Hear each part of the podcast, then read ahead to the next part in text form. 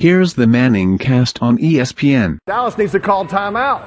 I don't think they probably don't know if Philly's going to go for it or not, right? You doesn't get nervous there. Call timeout, Mike. Well, last week they couldn't see the clock with the Chargers. They couldn't even see the clock, so maybe tonight they can't see it either. They are playing at home, but I guess they're going to be happy with 20-7.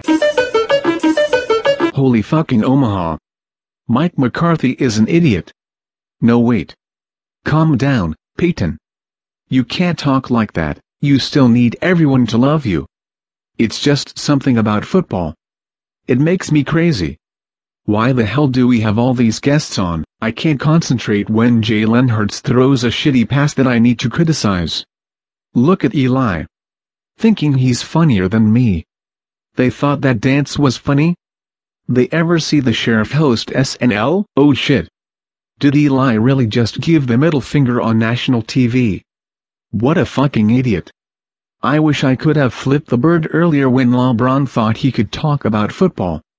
Give me a fucking break. Between the guests interrupting the football and Eli and I cutting each other off, this broadcast is more awkward than the 76ers pretending like they want Ben Simmons back. Of course we want him back. You know, he's a big piece of, you know, what we've been building the past few years. Obviously, there's a lot of stuff that have happened a bit, in between, and I know a little bit about all of that, but you know that's not really for me to deal. If you had gotten the chance to sit with Ben and talk to him, what would you have said to him?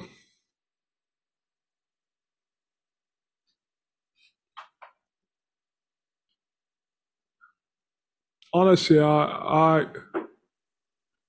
would probably say I'm disappointed. Did you ever have a moment where a coworker you hated got fired, and everyone at your office was happy? Then come to find, your boss can't fire him, because they slept on the decision and decided to give that person another chance? Yeah, that is kind of what this is like. Of course I don't want Ben back. I thought this ass would have been gone by now.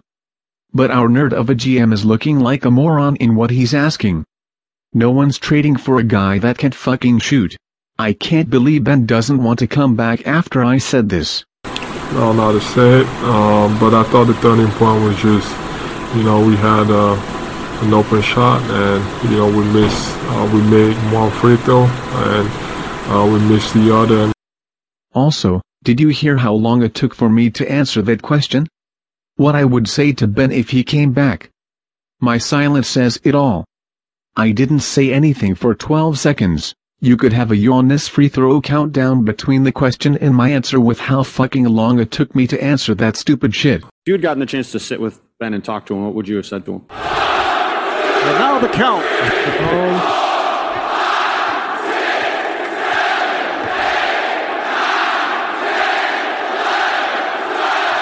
Honestly, I would probably say I'm disappointed. I'm not suggesting that Kyle Juszczyk doesn't score on that play. I'm just suggesting that that play doesn't need to be called right then and there. So I understand that you need to score a touchdown there, but I don't think you needed to score it right then and there. You could have run the ball a little more, and then you could have made sure that they're not getting the ball back. I don't know. There's got to be a situation there where you have to run the ball once, just so you can take some time off the clock. There is a thing of scoring too quickly in the NFL. Yeah, well, you know, that's just like your opinion, man.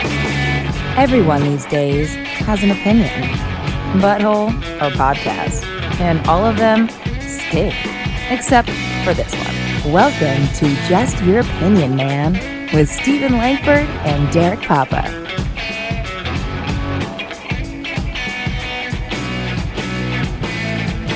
Salutations, my children. Steven, what a do? You know, it's the fourth episode in, and I always wonder how I'm going to intro it. What intro you're going to do now? I feel like I... All everyone likes them. Yeah, it's from, you ever seen that SpongeBob episode where Squidward's in, like, a land of people that can play the clarinet well, and there's this guy with, like, hippie long hair, He's like, salutations, my children. There's a lot of SpongeBob episodes I remember, but not that one. Okay. How's it going?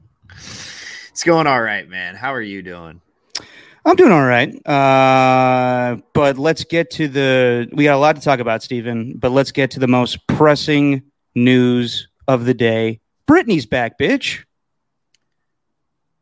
All right, what else you got? You don't care? I try to care. I feel like I should care, but I also don't. Like, how long has this been going on? I don't really know. I just thought it was funny last night. I was working out at the gym, and CNN had it as, like, their lead topic of the night, which I found hilarious. It's a cool flex that you were at the gym. Oh, yeah. Flex on both accounts. What kind of music you play when you're working out? I don't. So that's the thing. I listen to a lot of different music, but if I'm on the treadmill, I'm usually watching, and this is going to sound right up my alley, but I'm watching highlights back of games that I missed on Sunday. How do you do that? Put up YouTube or game. What is it called? The little game rewind game, whatever the thing is for NFL.com, where you can watch games back. You watch those at the exact same time as going to the gym. Mm-hmm. Hey, not when I'm lifting, but when I'm running on the treadmill. Oh, gotcha. Yeah. Gotcha. I can't do that while I lift. Come on, Steven, I'll die. You live in LA. Why don't you run on the street? It's sunny out. Because for me, I need to focus on something while I'm running. Otherwise, I give up. Ah. Yeah. Gotcha. Got me. Yeah, be better. What's up? Be better. But by running on the concrete, it's bad for your feet, actually. I'm just paying attention. Well, if you run on the road, it's not as bad. Take it from a guy who was a long distance runner back in high school for a year. No shit. Yeah, dude. Okay, I really don't care. Speaking of Britney Spears, holy 1999, Steven, did you hear who's performing at the Super Bowl? I just saw it. So yeah, it's just breaking right now. Trey, Snoop, Eminem, Mary J. Blige, Kendrick Lamar, all performing at the Super Bowl halftime show. I'm hoping they don't have a Tupac hologram, but we'll see. But this is actually pretty cool. Why are you're going to find a way to criticize it. You're going to find a way. I think I was the only person on Twitter to have a negative comment about it. But it is cool. It is. I said I hope it's not a Tupac hologram. Oh. So you're just regurgitating your tweets on this pod? Isn't that what anybody does when they go on the radio? I hope not. Ugh. But no, I'm looking forward to that, man. But, you know, it's not going to be... Dr. Dre and Snoop Dogg, they're going to be great, but Eminem and Kendrick are going to steal the show, and then Mary J. Blige is too. What? No, I'm just going to say no hateration in this dancery. Talking about.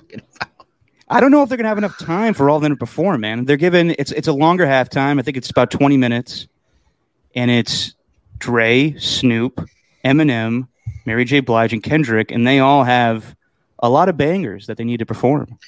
Yeah, they're not going to do it individually, are they? I think so. I mean, what's going to happen? They're going to perform one song each, and then they're just going to say bye?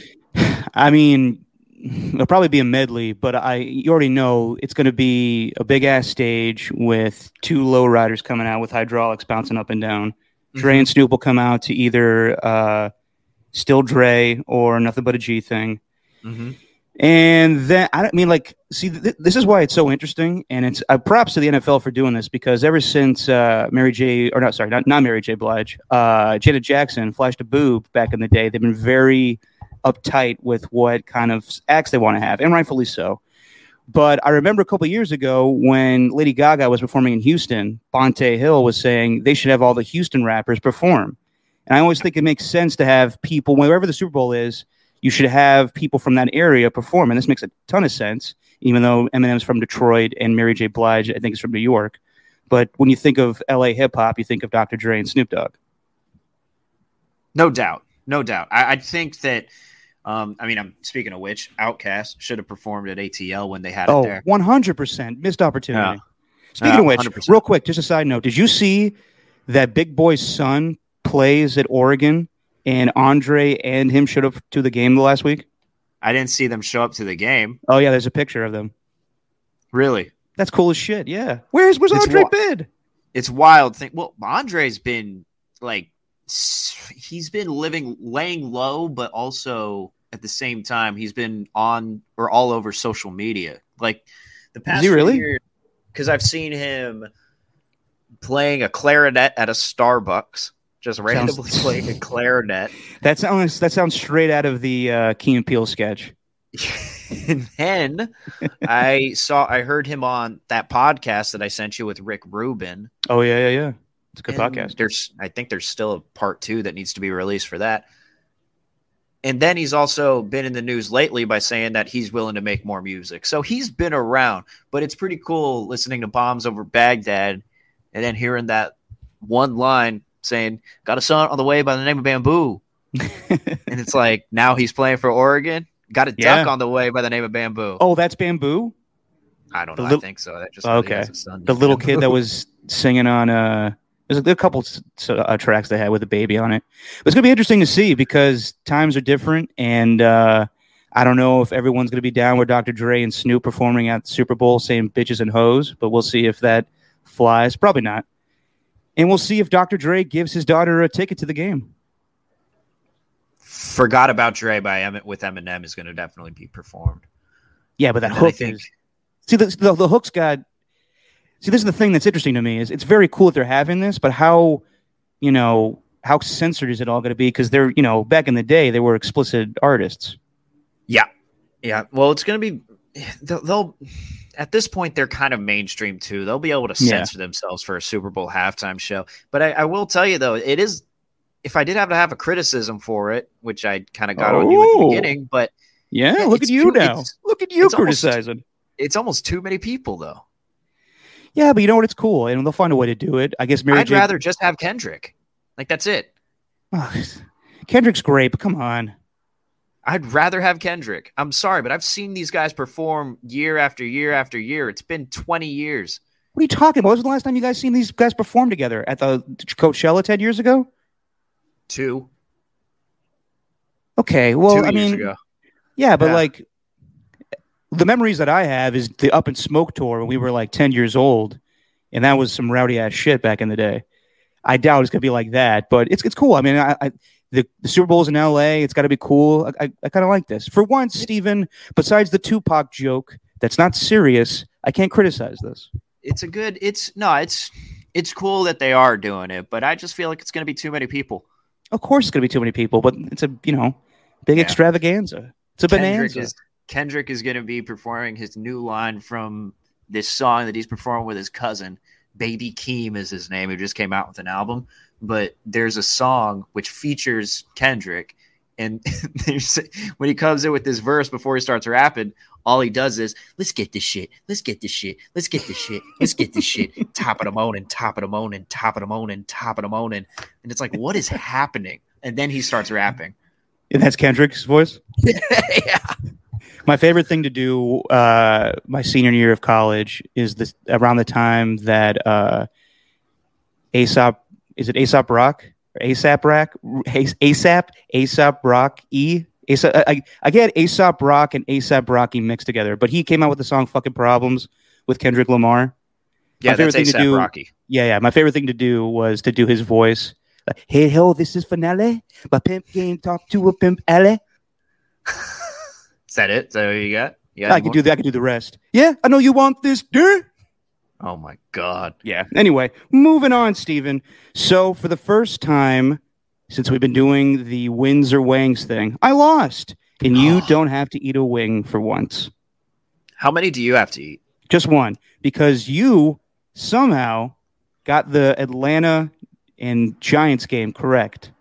And you shit on that game, and it going into it, I don't like to say that games are bad, but that was a bad game on paper, and it was a bad game to watch because it was only 17-14, and the Giants are really bad, like really bad.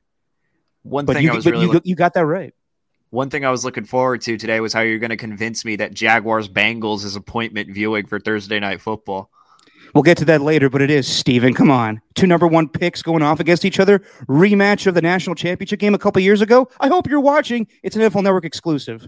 I'm not going to watch. I'm going to watch Squid Game and try and catch up on Squid Game.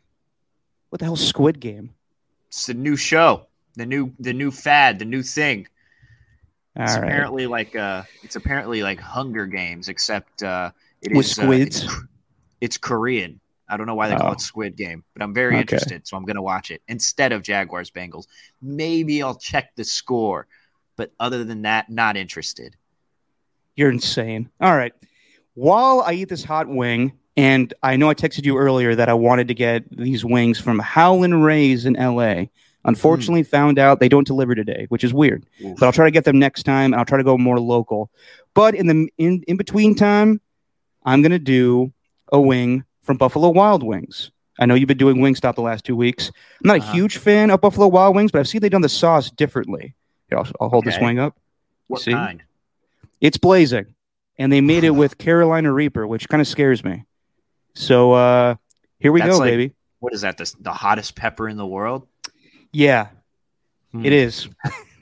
You're somehow going to enjoy it. Now you're gonna want that for lunch every single day. No, considering my commute tomorrow, I'm a little scared of what's going to happen when I hit the road. Speaking of which, what happened to you yesterday or last week? You texted me repeatedly about your poops. Oh God! Yeah, that was a weird time because you were juicing. Yeah, and it's the only thing you could eat. I was drinking carrots and spinach and sweet potatoes and peaches and putting all that into a juice. I should preface it. You weren't taking steroids. You were doing a juice cleanse. Yeah, just for a week because I'd eaten like crap the weekend before. And my body was totally confused. My stomach is like, what the hell are you doing? So how do you feel since then? I feel okay.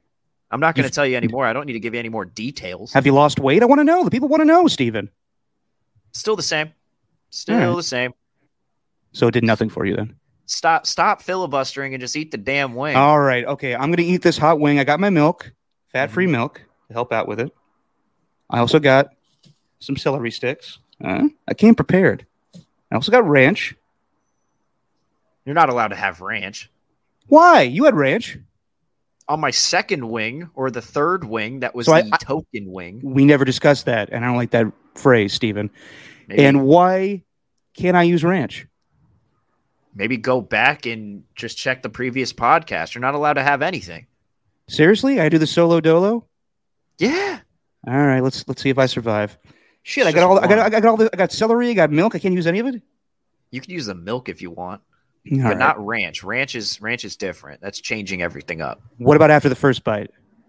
Okay, just I'm wasting time. Do whatever you want. I'll eat the wing. You explain to me how the Giants are going to win the NL West this week, and how crazy was last night watching the Dodgers come back from that while I eat this. Okay. So, couple of things. One, last week in the NFL, found a Buffalo Wild Wings moment where it was the Cardinals and the Jaguars before the kick six, and the penalty flag hit the football, which caused a fumble. And the Cardinals ended up recovering it anyway, even though they were receiving it. So the play didn't really go viral, but it was a Buffalo Robert Wild Wings during this.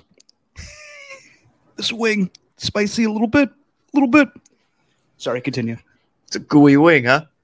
But the Giants, National League West, how are they going to win? Well, first off, let's go back to last night. They won 1-0 over the Diamondbacks. It was an ugly win because their hitting wasn't doing anything. Their offense wasn't doing anything.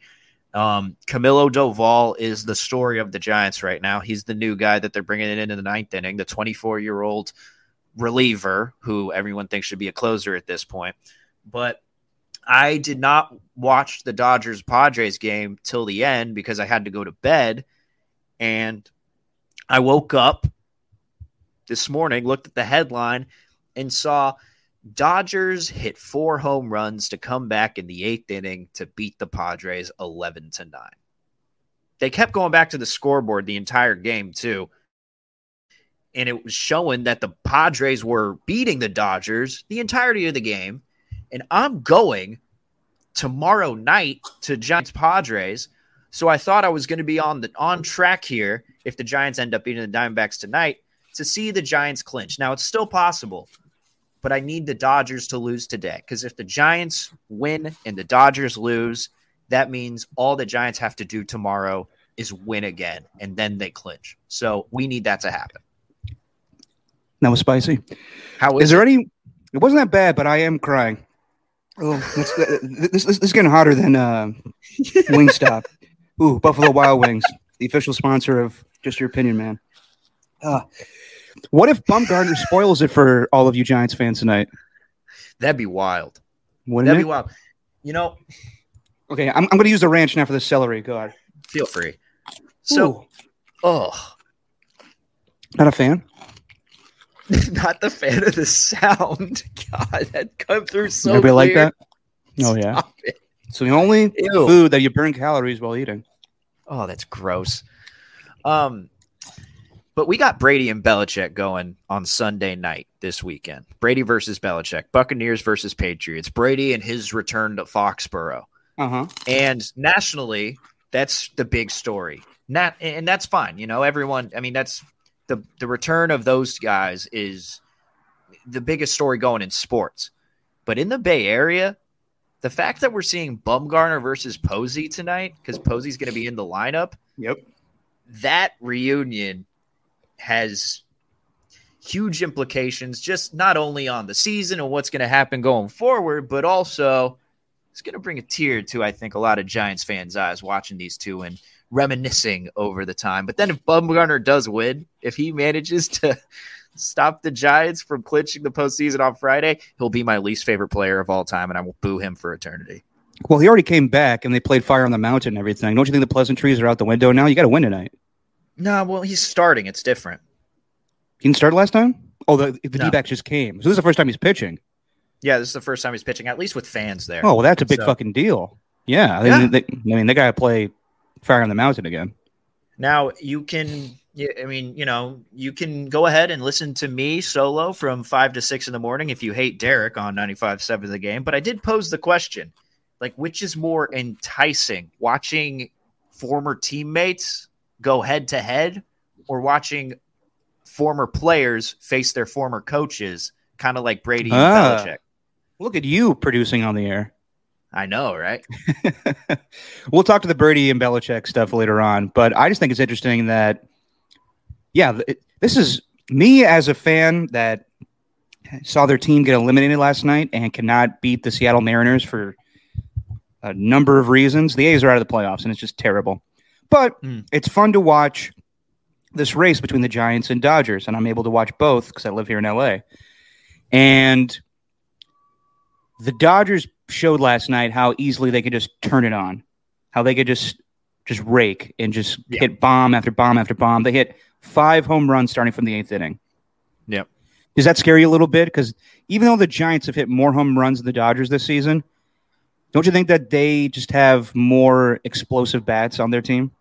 Of course. Well, on paper, they're naturally a better team, and they've managed to keep up with them. I mean, who else can keep up with the Giants, who have set a franchise record for the most wins in a regular season? That's impressive. They have more wins than the 80s A's, the Bash Brother teams, which is incredible. Yeah, it's unbelievable what they've been doing. But that being said, I'm scared of the Dodgers lineup, but I also think Dodger fans would be scared of the Giants lineup too, because the Giants lineup has been just as consistent as they have all year. And watching the only guy who's really that scary in the playoffs, and if this comes back to bite the Giants, let's just say they do face each other in the NLDS, which is looking like what's going to happen unless the Cardinals manage to knock out the Dodgers in the wild card game, which very well could. Wild. But the only guy I'm really scared of is Max Muncy, because that dude has been killing the Giants all year. The last series, not really. But yeah, of course, if you're not scared of the Giants or the Dodgers lineup, then I don't know.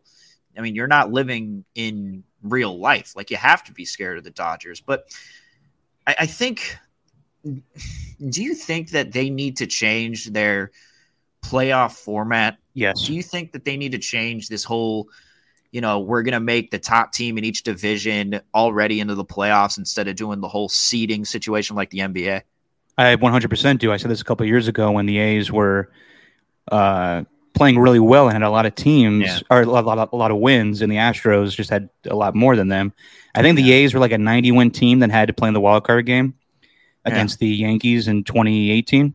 Yeah, same thing. I think there's so many games in baseball that that things are predicated on divisions, and the argument is that not everybody has a even schedule in the teams that they play. So you gotta base it off the divisions. But I don't agree. I think that the best solution for this going forward is either to do the playoff format of last season during COVID, where you had best of three in the first round, and then it went on and on and on, or you take divisions out of it and you just have natural seeding, where this season probably would have been Giants 1, Dodgers 2. Yeah. And back in the day when you faced division opponents in the second round, you weren't allowed to do that. So the only time back in the day that the Giants and Dodgers could have faced off was the NLCS. And now that's not going to happen. I do like the idea of having kind of like a play-in game with the NBA. Maybe the bottom two teams, whoever, maybe you can add an extra team in there instead of having just five teams go at it. I don't know. Maybe you could have what it would be. It would be two matchups in the NLDS. I don't know. There's got to be something you could do. I'm down to have the bottom two teams face off for a playoff spot. But just the way that it's sorted out now, the Dodgers, I hate them. I despise them. But there's no way that they deserve to get into a wild card game based on how they played this season. But you would take it if the Cardinals knocked them out. Of course I would. Of course you would. In a heartbeat. Although...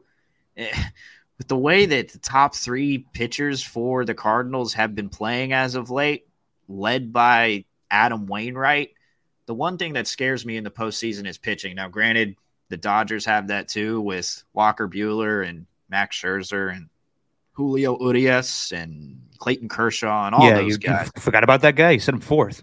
But also he's that's how good those top three are. He's kind of an afterthought at this point. But just because he's hurt. That Cardinals team is really good, too. Now, how many games back are the Dodgers at the moment? Just one? The Dodgers are two games back. Two? Okay. Yeah. So if they are tied, Giants and Dodgers, by Sunday, then we have a playoff on Monday between the two. And that game will take place at Oracle Park. Why? Because the Giants won the in-season series against the Dodgers. So I ask you, Steven, why the hell would we have a playoff in the first place? Why can't that be the tie-breaking thing? Who am I? Am I Rob Manfred? Am I supposed to answer this question? I just think it's ridiculous. That shouldn't that matter? Shouldn't that if the Giants and I could care either way. The tiebreaker's already there. They should just let that tiebreaker carry over into the postseason. Can you imagine if we have to have a Monday playoff game at Oracle? I don't like the Giants' chances in that. No. That it all depends too. It would mess everything up because the whole point also of clinching, why it's important for them to clinch early too, is because Logan Webb is going to be your number one guy, and if he gets a break, give him a little rest because he has room to possibly start this weekend if they need it on Saturday and Sunday, because if they don't, if they clinch, they're probably just going to go with a bullpen game. But that's the most important thing, and if they have that one-game playoff, I mean, Logan Webb is already probably going to go against the Padres this weekend, then they'd be in a little more trouble there because you'd be putting in, I don't know, Gausman or maybe even Alex Wood. Alex Wood just pitched last night, former Dodger going up against his team. Although I will say this, and I don't know why I've kind of overlooked it, but the Giants' bullpen has just been so damn good all year that I got faith that even if, the starters may go 3, 4, 5 innings, whatever, I think that the bullpen can pick them up. So I don't know. I got a lot of confidence, though. I got a lot of confidence, more than I had maybe, say, a month and a half ago when playoffs started to become – a legitimate thing, a legitimate thought. Answer this in a yes or no question. Are you concerned with Brandon Belt's injury? Yeah. How concerned? Yeah. How concerned? Well, let's just say this. Think about how the Warriors handled Kevin Durant's injury. Think about the way that they've, We're comparing you to that?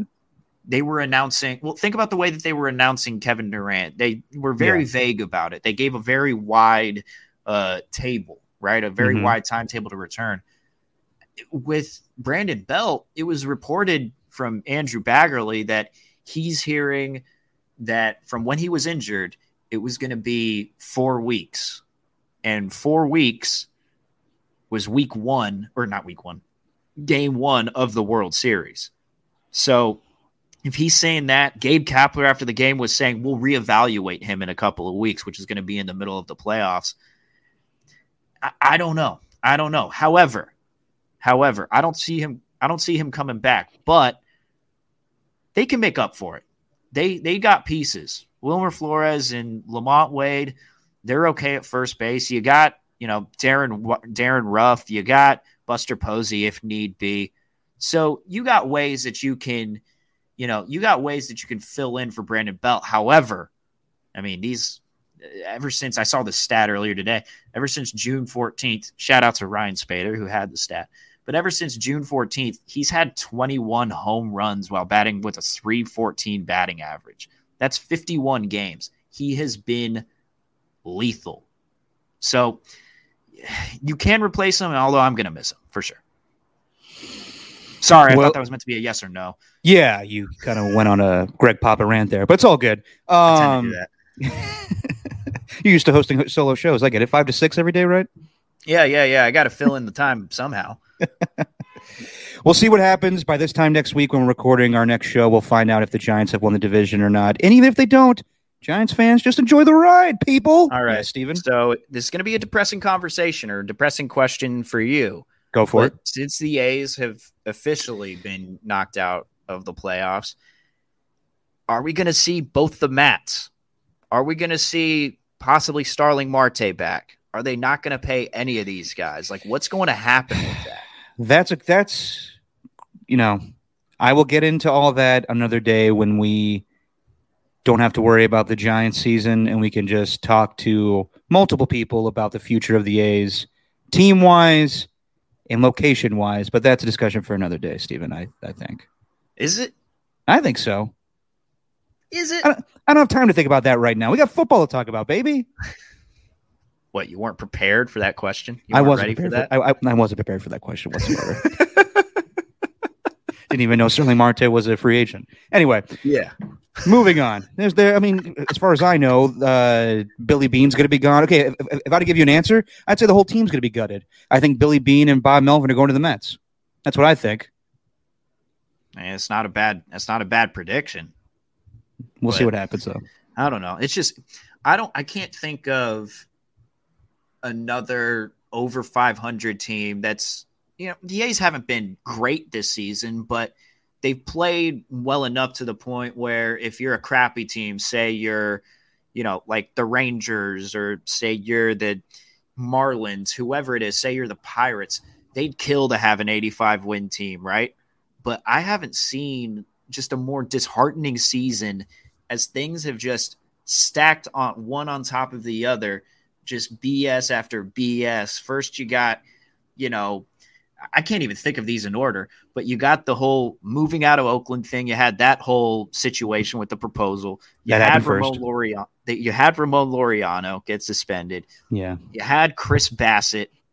Yeah. You had the whole thing with Jesus Luzardo as well before he got traded for Starling Marte, where he broke his hand playing video games. It's just been nonstop, just BS after BS after BS. And, this has got to be the most brutal season for A's fans, more than any of these ones in the past decade or so.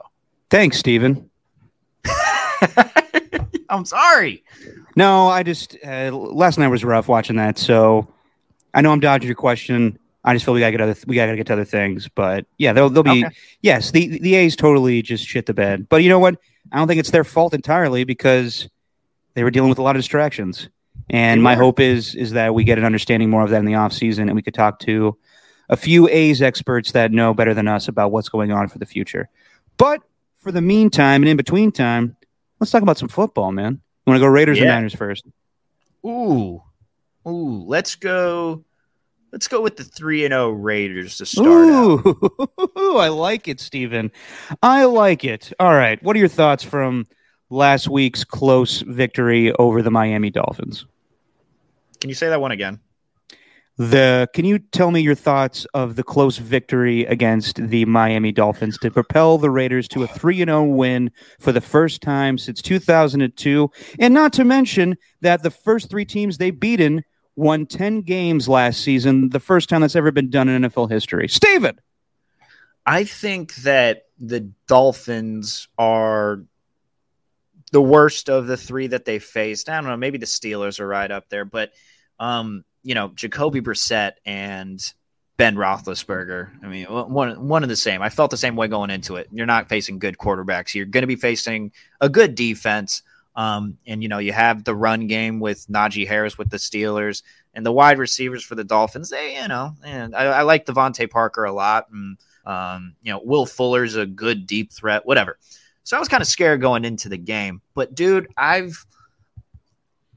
this has got to be – I know the offensive line isn't that good, but this has got to be like the most well-rounded Raider team that I've seen in a while. It's not just one aspect of their game that's their strength. It feels like they're pretty strong in most aspects of the game, whether it's offense, defense, special teams. And I don't care. I don't care how you win, because those two out of the three games that they've won this season – they would have lost years previous. So I don't care that they almost blew it against the Dolphins and gave them a chance to come back and win that game. I'm just impressed. I don't know what to make of it just yet. I don't want to say, they're a top tier playoff. They're heading to the playoffs right now. I'm not going to say that, but God damn, I almost had a heart attack watching that game. I would say that going into the game, there was a part of me thinking that the fact that they're 2-0 and they're on the cusp of something they haven't had since the 2002 season, that they may have a letdown. And they did to start. They had self-inflicted stupid plays, the pick six right away to that slow-ass linebacker that took about 30 minutes for him to get to the end zone. Gruden go for it on fourth and one on his own 35. Yeah. And then that turned into a quick score for Miami. And then Miami comes back and does some stupid plays of their own. Why would you have a zero route in your own end zone? And Casey Hayward just flies, makes an unbelievable play, gets the safety, then have the Raiders rolling. I love the fact that I'm seeing constant pressure from Carl Nassib, Yannick Ngakoue, Max Crosby, and 49ers fans must hate this. Solomon Thomas looks really good. He looks like he has gotten some sort of new lease on life. And we know how good the 49ers defense was when he was there, but a change of scenery, it's not like this, the scheme has changed. It's not like, it's gone from anything completely different. It's not like he's, gone from a 4-3 to a 3-4, completely different looks and all this stuff. It's the same thing. It's just, it's a better fit. You get a new environment and it works. It works. Let me continue with your thoughts, though. I need to find this stat for you from Roger Sherman. I got a stat for you from Roger Sherman of the Ringer talking about that specific play with in the end zone that got the safety. I got to find that. Okay, find that while I keep running off things that I liked about the game. Yes. It's just nice to see people who know what they're doing on defense for once. So many years, the Raiders were out of assignment, didn't know where to go, and it just looks like people just know what the hell they're doing now.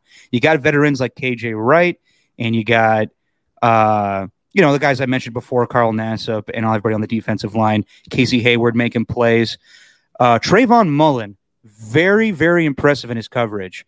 And I know they're having a hard time. They're having a hard time finding a role for Damon Arnette, and he got picked on a lot towards the end of the game. But, the Raiders defense just looks good all around. Hunter Renfrow has unbelievably great hands. He, like I said last week, every team needs to have a slot white guy, and they need to have a pass-catching running back. I love the addition of Kenyon Drake. That's something that was missing in the Raiders offense for a while, even though Jalen Richard would do it on occasion. I think Kenyon Drake's a better pass-catching running back for Derek out of the backfield. Peyton Barber can run. That big run he had, before the big run in overtime, He was filling in that role. Fantastic for Josh Jacobs. By the way, did you see what Derek Carr said about Josh Jacobs today? I don't think he was throwing shade at him. What he said? But some people are. He was just saying like, yeah, Josh performed, and you do a better Derek Carr impression than I do. But he was just like, oh man, Josh Jacobs practiced today, but was it a full participation? And you were kind of just waiting, to see when he comes back. So people were thought that Derek Carr was throwing shade at him. I think it's impossible for Derek Carr to throw shade at anybody, except for the Raider reporters when he's pissed off at him. Well, I thought he would be. Oh man, Josh Jacobs, I love him. I love him. He's my teammate. Great teammate. Great person. Great overall leader for this team. I'm really excited that he's back on the field. Oh man. No, and a couple other guys I was gonna say Peyton Barber was the star running back there. He had over 100 yards rushing, and another guy, Brian Edwards, who's been their most reliable target in overtime. I mean, That was an unbelievable throw by Derek Carr against double coverage too. He put it only in a spot where Brian Edwards was going to catch it, and that would subsequently lead to the win. And then Hunter Renfrow. I'm glad you mentioned Hunter Renfrow. I hope he gets the love that he deserves for that touchdown that he had on Xavier Howard, because that route he ran, I don't understand how that even happens, but Hunter Renfrow is slowly turning into one of the best slot receivers in the NFL, and I think a lot of people are starting to recognize who he is, which, I'm kind of glad that I picked him up in my last round in fantasy, because that's what I do every year. But I think people are going to glob onto it next season. But cool, I got that stat for you about the stat away, baby. So this is for Roger Sherman. He's awesome on The Ringer. He's hilarious. So let me just read this paragraph, actually. This play is a football miracle. If you drop back to pass, the bad things that can happen are usually either an incompletion, a sack, or an interception. If you complete a pass, your play probably succeeded. So it stands to reason that it's almost impossible to complete a pass that goes backward into the end zone and allows the other team to record a safety. I searched StatHead, a database that goes back to 1994, for any completed passes that resulted in safeties. There were none. There was a play that began with a completed pass and was lateraled back into the end zone for a safety, and two completed passes where a penalty was committed in the end zone, but that's it. It's quite possible that in football history, no team had ever screwed up in the exact manner the Dolphins screwed up on Sunday. It's amazing. Now, my rebuttal to Roger Sherman, and that's his name, right? Yes. Okay. I do remember distinctly the playoff game in which Tony Romo, and you're going to make fun of me that I remember this, but I just remember this. In the playoff game where Tony Romo muffed the snap of the ball and lost to Seattle, prior to that, Dallas is in their 1 yard line, on their 1 yard line. Tony Romo throws a zero route to Terry Glenn. It's completed, who then proceeds to fumble the ball back into the end zone, which then results in, I think, either a touchdown or a safety. So I have seen that before, but it was just a dumb play call to happen right there. It was terrible. It was terrible. Yeah. And the Dolphins not going to be competing in the AFC East anytime soon. I feel bad for Tua, but I don't think they're heading anywhere fast right now. People going to the game said Jacoby Brissett can't move. I remember his debut. He ran perfectly well against the Buffalo Bills. Was it the Buffalo Bills? Who was it that they ran against? No, it wasn't the Bills. It was the Texans. They had like a shutout victory when Jimmy Garoppolo got hurt and Tom Brady was injured, or Tom Brady was suspended, and they beat the Texans, and Jacoby Brissett was running all over the field. He's a different guy now. But honestly, going into that game, I like the Raiders' chances more against Tua than Jacoby Brissett. Do you agree with that or no? Maybe Jacoby from a couple of years ago, but when he came in this last game for Tua, not this one, but the week previous. Well, yeah, he wasn't ready. He looked terrible. Now, he looked good in this one. Don't get me wrong. He actually looked pretty good in this game. He ran for that 4th and goal for the touchdown. Yeah. And that's another point I want to make. While the defense has looked good, this is the game where they regress a little bit. They gave up the 4th and goal where slow Jacoby Brissett ran it in. Mm-hmm. They picked on Damon Arnette for the 2-point conversion. And then this one really hurt, where I thought they may lose the game now. 4th and 20 to Mike Gesicki. That was big. That was reminiscent of Ryan Fitzpatrick completing the pass last year once his helmet moved to the side. I was texting my roommate, who is a 49ers guy. He works for the 49ers, so he was gone getting ready for the primetime Sunday night game, and we'll get to that in a second. But I was just texting him a play-by-play of everything, and I was like, I just texted him. I said, the Raiders are good, and that's it. And then, like, when they got to overtime, I was like, never mind, they stink. And then they got to the 4th and 20 play, and I'm just thinking, oh, my God, I can't believe this is going to happen again. But they did get the stop. And speaking of the defense, now, again, not saying he's better than Khalil Mack. Oh, don't start. Through 3 games, Max Crosby is getting a ton of pressure. He's clearly making an impact on the game. And according to the analytics, if you want to do a deep dive in terms of run stop win rate, that's to ESPN, he's right there in the top 3 among edge rushers stopping the run right now. So he's doing it on both. He's doing it both ways, getting to the quarterback, also stopping the running back. So you can't just say he's a pass rusher now. He does it all.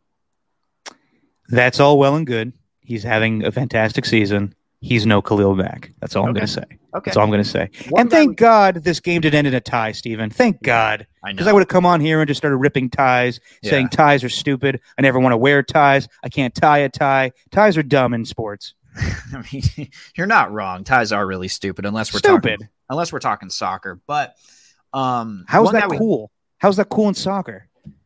Because, man, it's just if every game were to keep on going like that, I don't know. I don't have any reason for it. Ties are stupid across the board. I can't think of an argument. But one guy we haven't mentioned, and this is the last guy I do want to mention, but Henry Ruggs is bringing a new element to his game. I didn't expect him to be the toe tap on the sideline, toe drag swag. Yeah, I didn't expect him to be that wide receiver, and maybe it's because he's finally being left one-on-one way more because of the threat that Darren Waller poses and Hunter Renfrow and all those guys, but they've seemed to unlock Henry Ruggs as well. All these receivers now have the ability to catch the football, which has also been something that's been missing with the Raiders for quite some time. I know a couple of weeks ago I asked you, is this offense better than the one in 2016? And we kind of, went back and forth on it. I firmly believe now, with the abilities of Henry Ruggs, Bryan Edwards, who I am amazed by, didn't play nearly at all last season. He looks like Amari Cooper out there, but better than Amari, wearing the 89 jersey. Then you got Hunter Renfrow, and then you got Darren Waller, who's arguably the best tight end in football right now. I think that this offense doesn't even compete. I'm sorry, the 2016 offense doesn't even compete to this current one. Even though the offensive line has some holes, they're holding up. I haven't seen Derek get sacked that much this season yet, and I think this offense looks a lot better than the 2016 team. I do. Yeah, and I'm waiting for that one game though, because I'm wondering when it may happen Monday. It could very well happen Monday with Joey Bosa going up against Alex Leatherwood. Yeah, this might be the game where the Raiders crash down to reality. I'm not saying like reality as in like they won't compete this season, but they're running a high of 3 games in a row. And they'll have to fight the home field advantage of the Chargers fans, right, Steven? I know, right? Apparently, the ticket sales are already in the Raiders' favor. $220. Oh, my God. $220 a pop. It's nowhere near the ticket prices for the Brady Bowl that's happening on Sunday. We'll get to that in a little bit. But, I got to work until 4 o'clock on Monday, and I may be stuck at my work because Raider fans take over anything L.A. So that'll be interesting. Yeah. You want to move over to the Niner game, or do you have one more point to make? Just one more with Leatherwood. They ranked him, PFF that is, 102nd out of 103 tackles in the league. Right now? Yeah. How does that even happen? I usually don't question the PFF guys. They do a great job. Chris Collinsworth, that's his thing right now. He owns it. Yeah, but he did it in the past, though. Ah, right. But, if that's what they say, that's what they say. It's like, how can you really name me 101 better tackles than Leatherwood? Like, yeah, let's list them off right now. Yeah. Let's see. You got, no, I'm not doing that right now. Yeah. I was going to say, you're about to start naming. I mean, I could, but that would take the rest of the podcast, and I'm sure we would already lose the 0 listeners we have right now. So we'll probably get to like -5. All right. Niner game. Yeah, bring it. Okay. So this was a great game. Let me hear your thoughts initially about the game.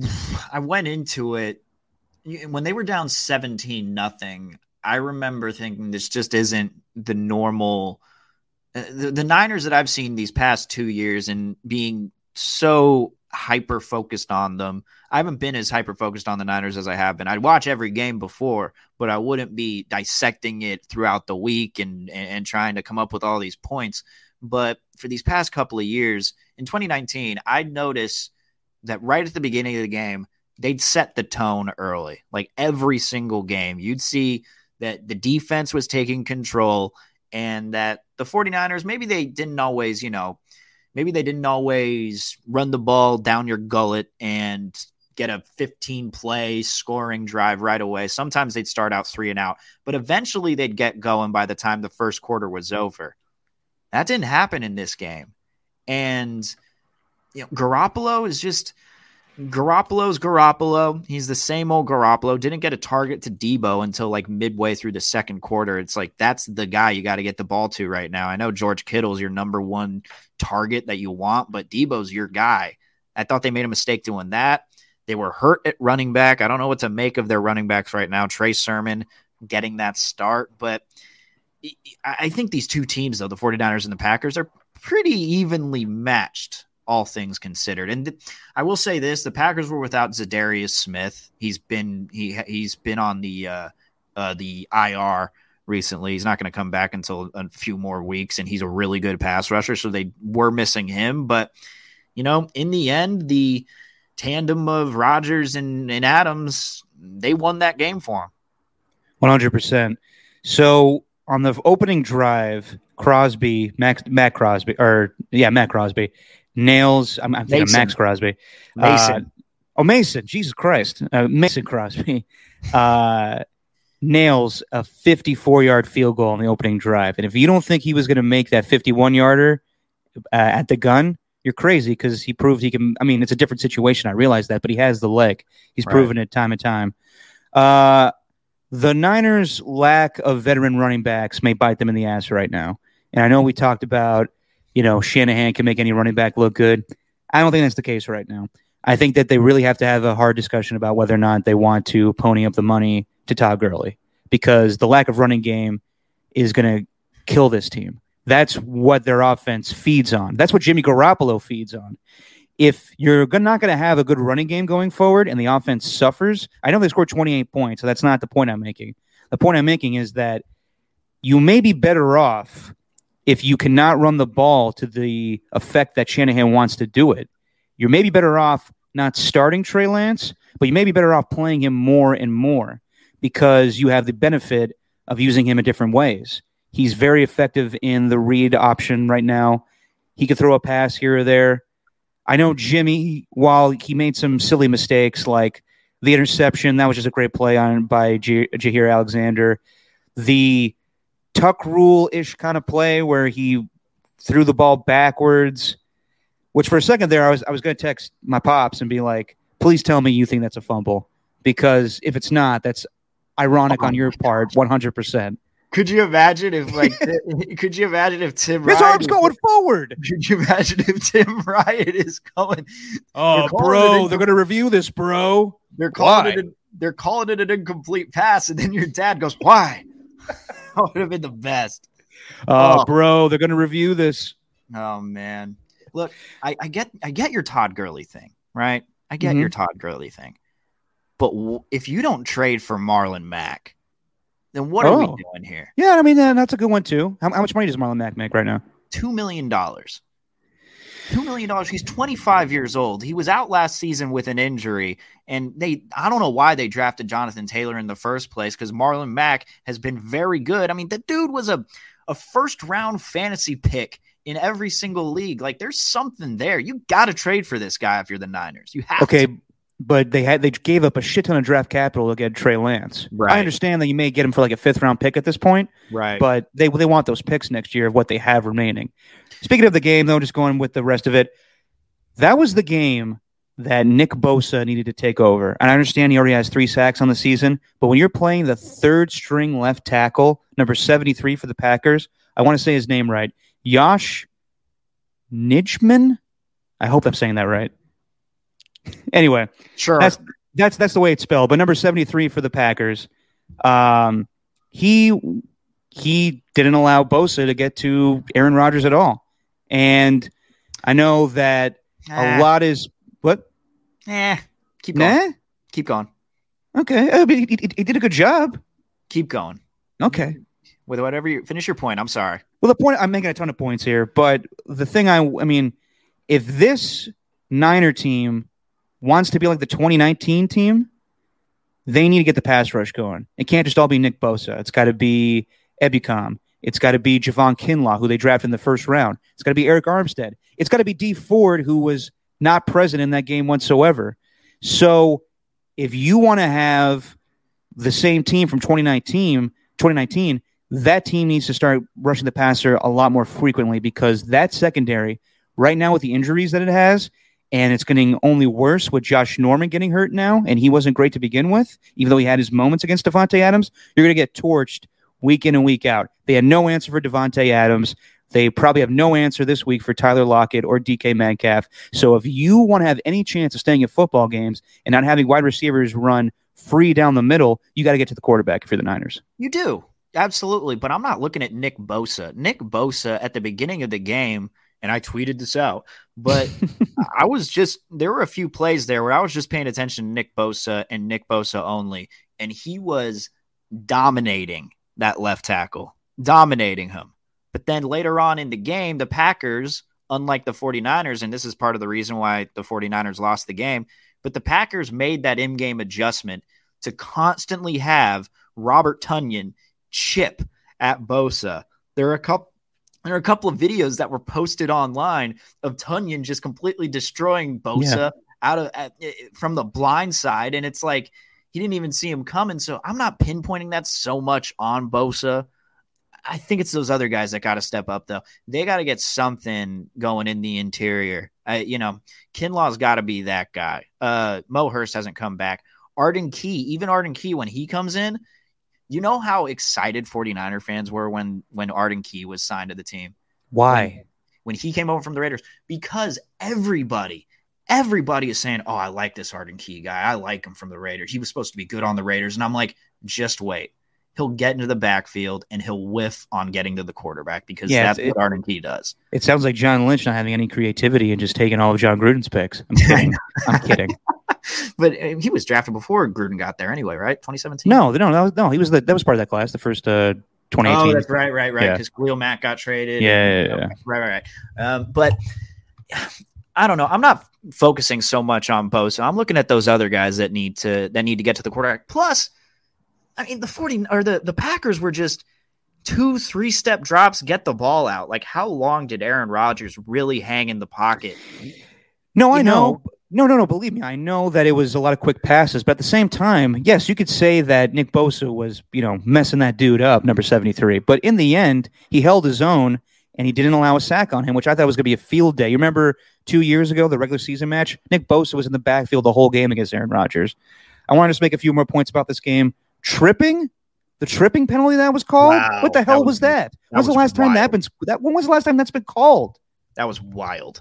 Devontae Adams, tough motherfucker to come back after that. Whatever happened there, it looked like he broke his collarbone. Still played in the game. Thought he was concussed. I did. I thought that he was like, oh, that he might be done for a while, but he came back and made those 2 clutch catches on the last drive. Okay. This is where I really wanted to have a discussion with you. And I know it was a lot of controversy, I'm sure, on Monday morning with the morning show and every morning show talking about the Niners. And the pregame show from 5 to 6. Okay. 3 plugs for Steven. I understand that you have to score when you're down 27-21. No doubt. You have to score a touchdown. Are you telling me that Kyle Juszczyk, who's unbelievable, just so versatile, being the fullback that he is, you don't want him to not score on that play. Of course you want him to score on that play. But the ball was snapped with 12 seconds still on the play clock. and you have three timeouts if you're the Niners. The Packers don't have any timeouts. I'm not suggesting that Kyle Juszczyk doesn't score on that play. I'm just suggesting that that play doesn't need to be called right then and there. I understand that you need to score a touchdown, but the way that the NFL is played, if you give your opponent any other time on the back end to score, you can't have that. They're going to capitalize on that, especially for Aaron Rodgers. I know people are like, 37 seconds is not a big deal. That's a plethora of time if you're Aaron Rodgers. So I understand that you need to score a touchdown there, but I don't think you needed to score it right then and there. You could have run the ball a little more, and then you could have made sure that they're not getting the ball back when you score. In the end, you know, if the defense holds and stops the Packers, then we're not having this discussion.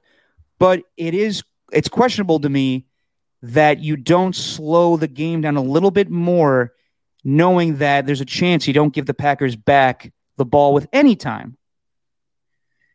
I look at, let's see here, where is it at? I look at the drive starting from the 2-minute warning. I look at those three pass plays that were immediately called. If you are, let me just make sure I got the yardage right. So you're on Green Bay's 36. Clock stop. You got 2 minutes left. Mm-hmm. And you don't run a single run play. I understand you weren't getting it done throughout the game. I understand the run game wasn't there. But you need to take some time off the clock in those first three plays, because when it was 3rd and 10, and luckily, I mean, I guarantee you people would have been going nuts if they didn't get that completion to Deebo Samuel to make it a first down. By the way, great hands by Deebo. I've been really impressed with him. He's been unbelievable this year. He's a lot of fun to watch. But at that point, when you're on that 3rd and 10, they had 1:53 left to go. Now, I don't know. There's got to be a situation there where you have to run the ball once just so you can take some time off the clock. I don't know. Maybe it was on a first down. I don't know. Maybe the incompletion put things out of whack for Kyle. I don't know. Maybe he had a plan going into it. Maybe it's just, yeah, we'll complete it on first down. We'll complete the pass. We'll get positive yards. Then we'll run it on second down, get favorable third down yardage, and then we'll pass on third down. Then we'll go from there. So maybe it was the incompletions that just threw his whole game plan out of whack. But speaking of Juszczyk, I always go back to my favorite mic'd up moment of last season. I love the mic'd up stuff. Every time the NFL posts them on Wednesdays, love that. But last year, I don't know if you remember, but the Falcons were playing the Lions, and you have Matthew Stafford on the other side, known as one of the best, you know, fourth quarter quarterbacks of all time, whatever, you know, you always send all those records and it's always skewed, whatever. You can have that argument. But there was a moment where Matt Ryan is clearly telling Todd Gurley, hey, don't score. You mean Matt Stafford? No, Matt Ryan is telling Todd Gurley. Oh, I'm sorry. Yeah, I'm sorry. He's telling him on the Falcons. He's like, hey, don't score. Right. And there was that moment where Gurley had a wide open hole because the Lions left him there, and he tried falling at the one before the goal line, but he couldn't do it. They end up scoring. Then the Lions come back and they beat him and they drive downfield. Now, granted, the timing was different, but I don't know. And judging by the way that Shanahan has talked about it, judging by the way that Juszczyk has talked about it, I don't think they even had that into consideration that he wouldn't score. And the reason being is because Kyle Shanahan doesn't have any faith in his offense to get it done within the 10. Yeah. No, I hear you. And they're not a great red zone offense to begin with. So when you have an ability to score, you got to take it. I'm just saying that play call doesn't necessarily need to be called right there. If you're worried about Trey Sermon fumbling, and then get somebody else in to run the ball. Get Juszczyk to run the ball. I understand we're nitpicking because in the end, the Packers came back and won the game on a fantastic field goal. Dude, get Deebo to run the ball. Yeah, Deebo too. But there is a thing of scoring too quickly in the NFL. I thought it happened. Remember the Thursday night game the Raiders and Chiefs played where Derek Carr went down the field and threw the touchdown pass to James Jones? Yes. And they were 0-10 at the time. As soon as they scored that touchdown, it was like a minute left, and made the score 24-20. I turned to my dad immediately and said, that was too quick. And I was scared shitless that the Chiefs were going to come back and score a touchdown. And sure enough, they didn't. But there was that moment where Khalil Mack and C.O. Moore were dancing on the on the third down play, they thought it was fourth down. They thought the game was over, and sure enough, they didn't get back in time. Justin Tuck. Yeah, shout Justin Tuck and Charles Woods had to call timeout and be like, "You fucking idiots." But it's just shit like that where, like, you know, I understand it's nitpicky stuff, but yes, you had time to work with. I'm not suggesting that Kyle Juszczyk should not have scored. I'm suggesting that they should have run a different play there to milk the clock down a little bit. And, you know, it's tough because, you know, you have ability to score. You take the ability to score. But I just thought they scored too quickly. Yeah. And, you know, it could just be looking back in hindsight and just seeing how the game played out. Yeah. Because if all that happens, they score. The defense gets the job done. They don't, you know, just try and add leverage to the outside for wide receivers, like stopping them from even getting out of bounds, trying to keep them you know, within the middle of the field. But it just so happened that Devontae Adams is just running up the seam and everyone just forgot to try and stop him. So, yeah. You know, it's on really those last 30 seconds, whatever it is, that's going to be on everybody. And, you know, it's a close game though. This is also football, you know, shit happens. Like, it's, you know, I can nitpick all I want. And again, I gotta fill an hour from 5 to 6. And that was a big talking point. And fourth plug. I don't always come in with the best of takes the day after the game, especially ones like that after the night, because I watch back and, maybe I was wrong on that, but I was adamant about Kyle Juszczyk not scoring. But then you look at the red zone numbers and you're like, okay, that makes a little sense. But also it's just Shanahan not having faith on his team to score within the 10. It's crazy. I just haven't seen that in a while. I'm just not used to it. So that's just what happened though. It was a good game. It was a great game. And at the end, you know, you're 2-1. You're still in the thick of things. But with the NFC West, every loss feels like, oh, shit. Like, what are we going to do here? Because as we'll get to it later on, they're playing a big game again against the Seahawks. And the loser of this game will be at the bottom of the division with one team being undefeated at 4-0. Yeah. Yeah. So we'll talk about that a little bit. Real quick here. Hang on. Yeah, one more thing. Yeah. That Jair Alexander play that you mentioned, you didn't even mention once Garoppolo on that play. You just said Garoppolo interception, Jair Alexander made a fantastic play, and rightfully so, because that's exactly what happened. Yeah. Immediately, though, as soon as that interception was thrown, all the shit was being talked about Jimmy on social media. It was all Jimmy this, Jimmy that. And then it's like, did nobody just see Jair Alexander use technique and speed in order to get back to that ball? And not only that, take the perfect route, the perfect angle to get to that ball when really it was well thrown. And just so happened that the quarterback on the other side made an amazing play. Like, that just goes to show what the 49er fan base thinks of Jimmy right away. It's always his fault. Well, that's what I was going to bring up with you is – what was the reaction after this game? Is everybody was like, all right, let's go Trey Lance now. And also on top of that, did you ever think we get to this point now in the Bay Area? And I know that they don't play in the Bay Area anymore, but I always remember back in the 2018 season when the Raiders were still in Oakland, 95.7 The Game had a poll with all of the broadcasters that were on the net, on the station. And they asked, who's the better quarterback in the Bay Area? And unanimously, it was Jimmy Garoppolo over Derek Carr. Do you think that's the case anymore? Not anymore, of course not. At the time, it was different, though. It makes sense. I thought that those two were. I thought it was a fun discussion because they were. I thought they were very evenly matched. You know, I really did. But this year, it's on a different level. You could compare. I mean, you could compare Carr to any of the top tier quarterbacks going right now. Like, he's been that good. I know it's a stupid conversation to have, but he's in the MVP discussion, and I know that he was in that discussion in 2016. I didn't think so as much, but he's leading the league in passing right now, and we'll see where it goes. There's a lot of football to be played. I think having an MVP discussion through three games is stupid. Let's hold off on that. I know. Steven, believe me, who you talking to here? But the 49er fan base, this past week... They want Trey Lance? It wasn't even that. There have been some, you know, Kyle Shanahan haters out there. And that's going back even to 2019 after the Super Bowl, going into 2020. And a lot of fans are just saying, well, they were hurt by injuries. You got to give Kyle Shanahan a break. In the first 2 years, his roster wasn't shaped out correctly. When he had one and it was fully healthy in 2019, took him to a Super Bowl, I have faith in Shanahan.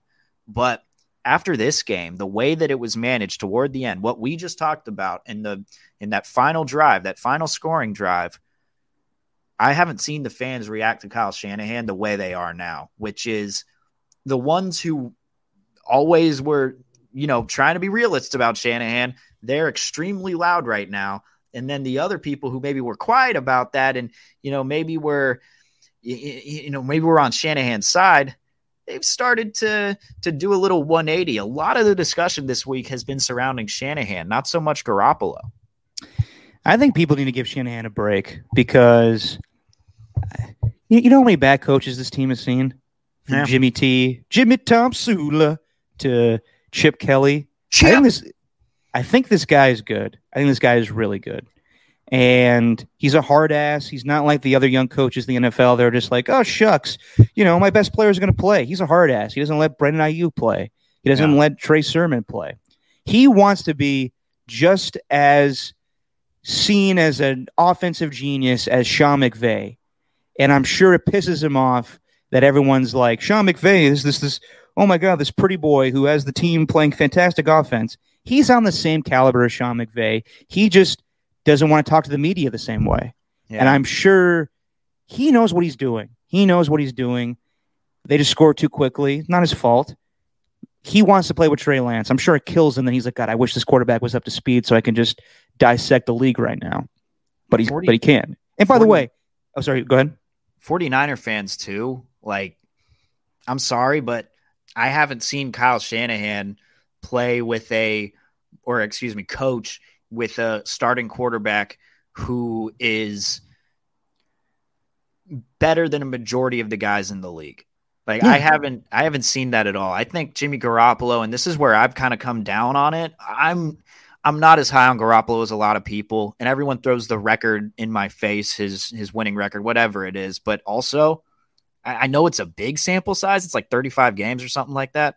But with where he's at in his career, 35 games is not a lot when you really think about it and think about these guys who are the franchise quarterbacks. Like, I mean, Derek Carr had already played 35 games halfway into his third season.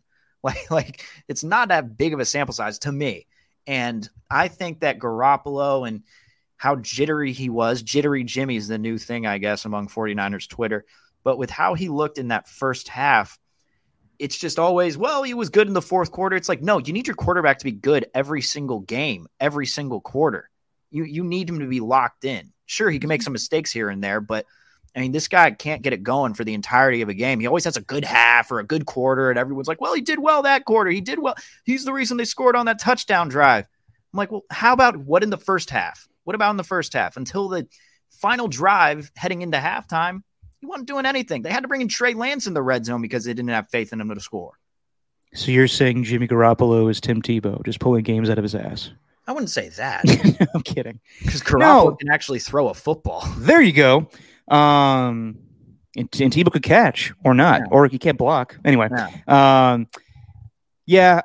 I mean, I'm just not high on Jimmy Garoppolo. That's it. I'm just not as high as everyone else is. At the end of the day, they were down 17-0, and they came back to lead 28-27, and it took an Aaron Rodgers miracle for them to win again. Right. So I think the Niners are on a good path. It just we'll see what happens because 2-2 is not crazy. It's not like, oh my God, our season's over, but it very well could happen because it's not the biggest problem right now is the quarterback. You can score points with either quarterback. Well, you would score more points with Jimmy right now as opposed to Trey, in my belief. But if that pass rush can't get to teams, they're going to get torched because that secondary, in my opinion, has not been good even back to 2019. I know that, you know, Jimmy Ward came into play and guys were playing better. Richard Sherman, the pass rush was so good. They didn't have to worry about the secondary. And what happened when in the Super Bowl, when Nick Bosa and Dee Ford and those guys weren't getting to Mahomes in the end, Mahomes was throwing the wasp play to Tyreek Hill. He threw that pass play against Richard Sherman with Sammy Watkins. I don't think that secondary has ever been great.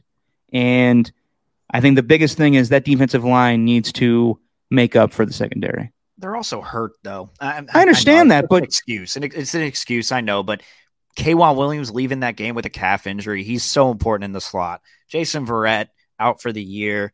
I mean, that just stinks. Josh Norman's actually been pretty good.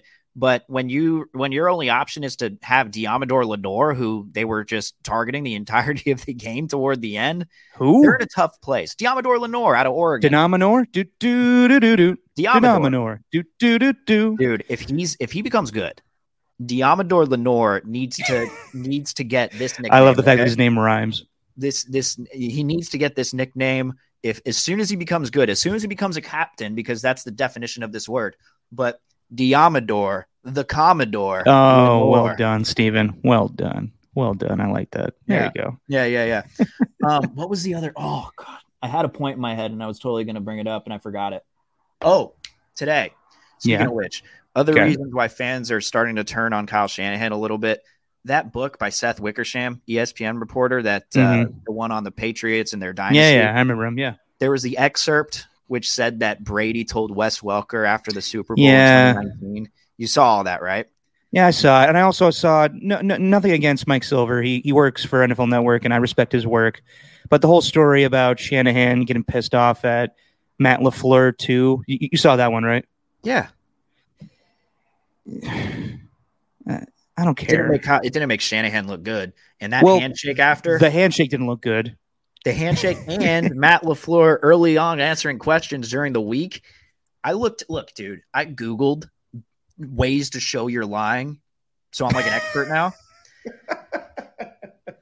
Okay. Yeah. But there was like 10 different articles, which let me guess. Rule number one, they scratch their head. Rule number two, they perspire a little bit. No. Rule number three, they don't make eye contact. Rule number one is that they do a throat clear or a gulp, because as your adrenaline is pumping, your body needs to pump saliva into your body. So when you lie, you lose saliva? So when you lie, you don't lose saliva, but you need the saliva. And right at the end of the clip with Matt LaFleur when he was lying, he went right at the end of Google it. Right at the end of the clip. You sound like Trent Baalke. You gotta Google it. Right at the end of the clip, Matt LaFleur goes, yeah, so I like him. It's not exactly okay. If you saw on the NBC replay reacts of the field goal, Matt LaFleur, when Mason Crosby hits that field goal, he lets out a big fuck yeah, and he's looking right across the bench. There's something. So there. I don't want to say that draft day there was all this, stuff going on, and you know what? If that's what's being reported, then that's what's being reported. But there's definitely something going on between the two, and shit happens. But there'll probably be an icy handshake between Belichick and Brady this weekend. It's sports. Shanahan said it best after the game. He kicked my ass. So I'm not gonna be thrilled about it. Now you interrupted me because I was getting to a larger point talking about Brady. Sorry. So that whole article came out, and it was said that Kyle and his assistant coaches watched every offensive snap every snap in 2019 from Tom Brady. Yes. They did an evaluation, and they said that he was marginally better than where Tom Brady was marginally better than where Garoppolo was at that point in their careers. And honestly, that makes some sense. That I get that, because in 2019. Brady didn't really look like the same guy. No one expected him to do what he did in 2020. But and I feel like with the situation that he was in, it would have been completely different. I'm not really harping on that Tom Brady thing, but man, I think more than Brady, I think fans should be pissed they didn't try to do anything to get Stafford. They did though, man. Well, what was it though? Okay, so here's the deal. Not that it do anything, but should be more pissed that they didn't get Matt Stafford or didn't obtain him. Okay, so here's the deal. I read the Seth Wickersham thing that Brady told Wes Welker that he wants to end his career with the 49ers, and in the end, the 49ers made the move to stay with Jimmy. In the end, the Titans told Brady the same thing. We're sticking with Ryan Tannehill. The Niners aren't as cutthroat and ruthless as the Rams. That's what it just comes down to. At that moment, Jimmy Garoppolo had just taken the Niners to the Super Bowl. And it's hard to argue with that fact and then go, you know what, Jimmy? Adios. We're sending you back to New England. We're gonna get Brady as our quarterback. That would have been a big fucking move. And at that moment, Jed York, John Lynch, and Kyle Shanahan, even though I'm sure it crossed his mind, did not want to make that move. Then looking to L.A. and seeing that Jared Goff signed a big-ass contract, but yet Matthew Stafford wants to come to the team, Sean McVay didn't hesitate. He called his owner and said, I wanted to make this move. I don't care how it looks. I don't care that Jared Goff probably hates me now. We're making this move. And in the end, they did it. And they didn't even tell Jared Goff, because Jared Goff's agent had to tell him, you're being traded to the Lions. Now, as far as I've been told, the 49ers were in on Matthew Stafford, and Kyle Shanahan has been vocal about this. They were just pissed they didn't get a chance to do anything, because Matthew Stafford from the get-go wanted to go to the Rams. And it's not some coincidence that Matthew Stafford, Sean McVay, and Andrew Whitworth were all in Cabo together. They all were there planning it out. Shanahan thought he was going to be able to negotiate on Sunday morning. Turns out the deal was already done on Saturday night. So it is what it is. It is what it is. And speaking of Cabo, though, I mean, that was the other part. Like, he was in Cabo. Kyle Shanahan was in Cabo and looked up every snap from Tom Brady in 2019. Yeah. Same thing with Stafford. They talked about it on that Flying Coach podcast with McVay and Peter Schrager, where they were going over that entire – that was actually not bad. I stole that from Guy Haberman. But, you know, when they were talking about Stafford, he was talking about how he was all in Cabo. It's like, what are you guys doing in Cabo, man? How about you take a break? Good God. Hey, drink man. Sip on some tequila. Enjoy the ocean. Stop worrying about football for just a second. Yeah, that is kind of weird that they, hey, let's go to Cabo. We bringing the wives? No, we're just gonna go over film there. we're gonna hang out with our best friends, and we're gonna watch film and try to obtain people in this offseason. Yeah. Oh boy, Steven, we have a lot more to get to. I think we're gonna have to put Rick Tittle on a separate podcast. This will be its own thing, and we'll have. By the way, fantastic interview with Rick Tittle this week. Listen to the interview. It will be a separate podcast from this one if you're listening to the podcast. But let's just go through the week one games a little bit and what your reaction were to some of the games and the outcomes, starting with Justin Fields, baby. Oh, yeah. 48 yards of offense. What was it? Didn't he have 68 yards passing and he was sacked for 67 yards total? Yeah, so it was a net of one. Maybe it was more than 48.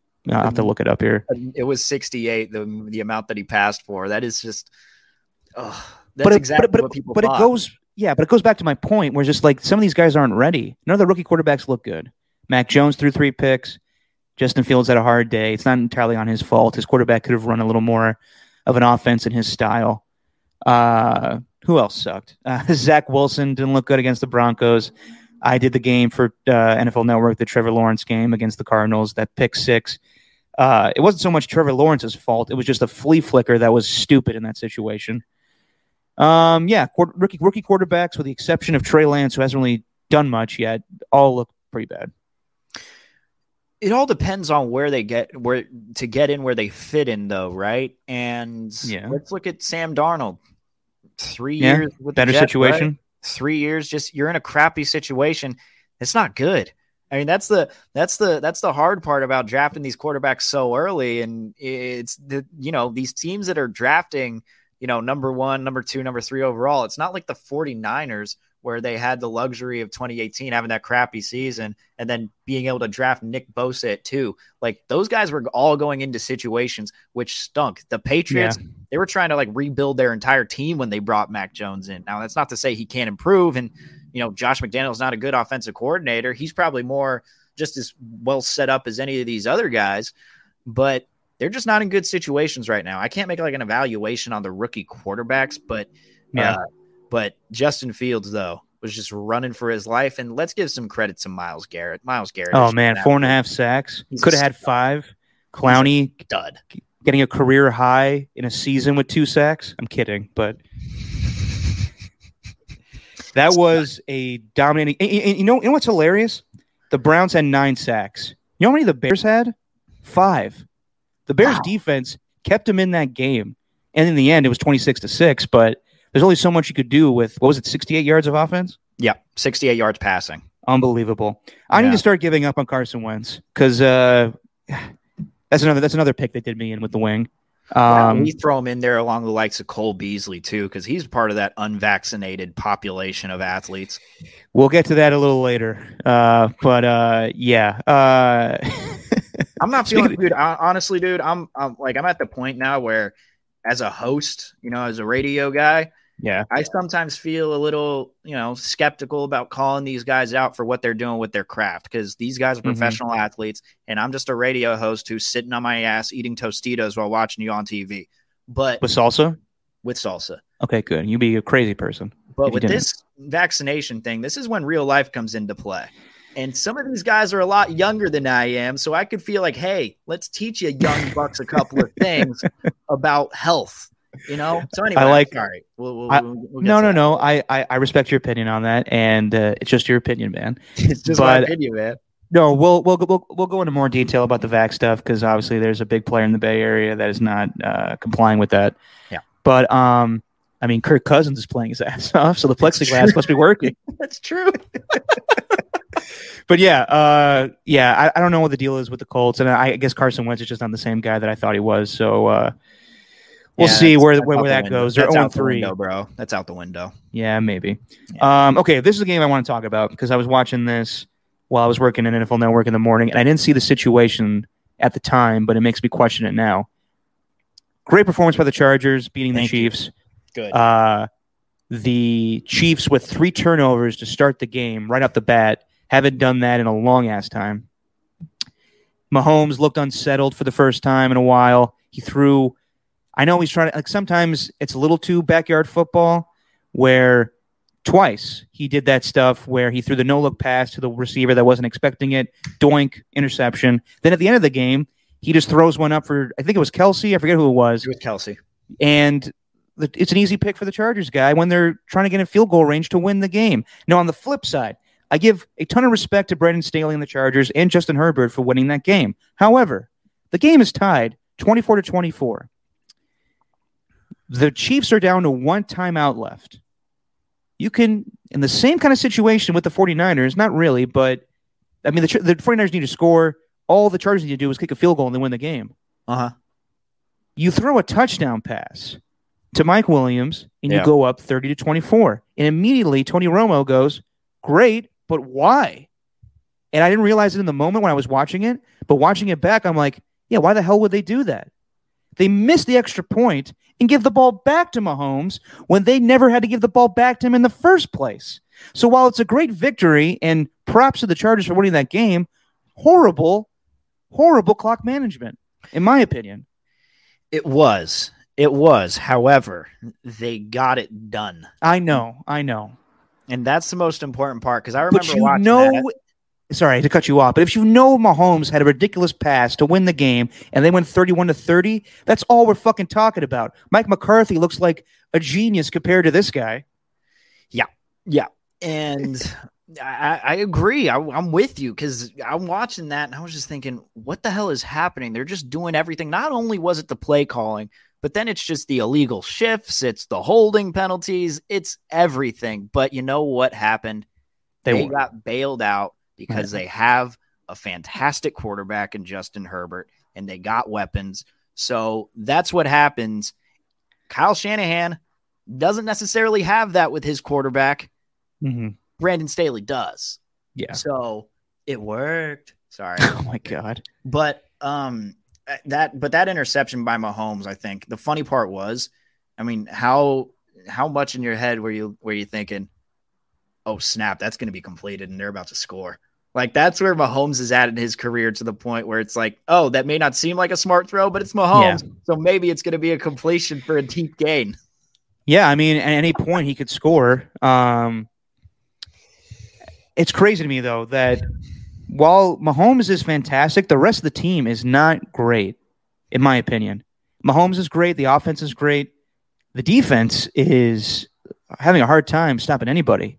So while we talk about the Raiders, while the Chiefs are at 1-2 and we still think that they could get back in the mix of the AFC West, it's going to be hard for them to compete if their defense doesn't change. Same thing with the Seahawks. I think they're very similar teams right now, where they're at the bottom of their divisions, in very good divisions, and they could easily come out of it because of the greatness of their quarterbacks.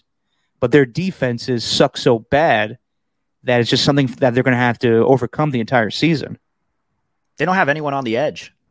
Well, they got With Frank Clark, and now Chris Jones plays on the edge. Does Chris Jones really? Is he more playing on the edge? I thought he was. Yeah, they moved him to defensive end now. Really? Yep. Wow. Well, that's me completely just botching that. But look, man, he's got it. I mean, he didn't have a sack in this game. They're not getting to the quarterback. That's number one. They can't stop anybody. If you're not winning in the trenches, then what are you doing? What's the biggest game plan when you're playing the Ravens to stop Lamar Jackson from running? I know it's hard to do, but they couldn't. They didn't expect that on 4th and 1 or the touchdown or any of that shit. Those two divisions right now are so competitive that I would not be the least bit surprised if the Chiefs, just with the way that things swing, they'll still make the playoffs. I have no doubt they'll still make the playoffs. I wouldn't be surprised if it's the same kind of situation with the Dodgers. Great team, wildcard team. Same thing for the Chiefs. Same thing maybe for the Seahawks. Give it time. I know it's early. I know time. It's so early. Like, I want to end on reviewing this last game of the week. Last week, Bucks and Rams. I was expecting this game to be a lot closer. The Rams are very, very good, and I know people are going to say Matthew Stafford just has everybody wide open. Wide open. So what? Those receivers are getting wide open. Deshaun Jackson is just going by guys. Cooper Kupp's open every single play. Robert Woods, that whole offense, they don't have to run the ball at all. And it will change eventually. Teams will catch on. But I'm very impressed. Anyone that says that they shouldn't have traded Jared Goff away, you can't say that now. Matthew Stafford looks like this is the perfect quarterback for Sean McVay. Did you see him sprinting after Deshaun Jackson scored that one touchdown? Yes. He is happy as a little schoolboy right now. Deshaun Jackson, that's unbelievable for one. What is he, 34 years old, and he's still outrunning everybody? And he was I think he leads history in the most 75-yard plays in history. He did his normal thing where he runs up and down, zigzag, just run the clock down because he's so fucking fast. Yeah, and backpedals. At least he didn't fumble the ball this time before he gets into the end zone. Which that was his rookie year. Yeah. But it's still unbelievable that he's able to do it at 34 years old. And I'm going to credit Dan Orlovsky with this. And this is what I'm going to pay attention to because that hack.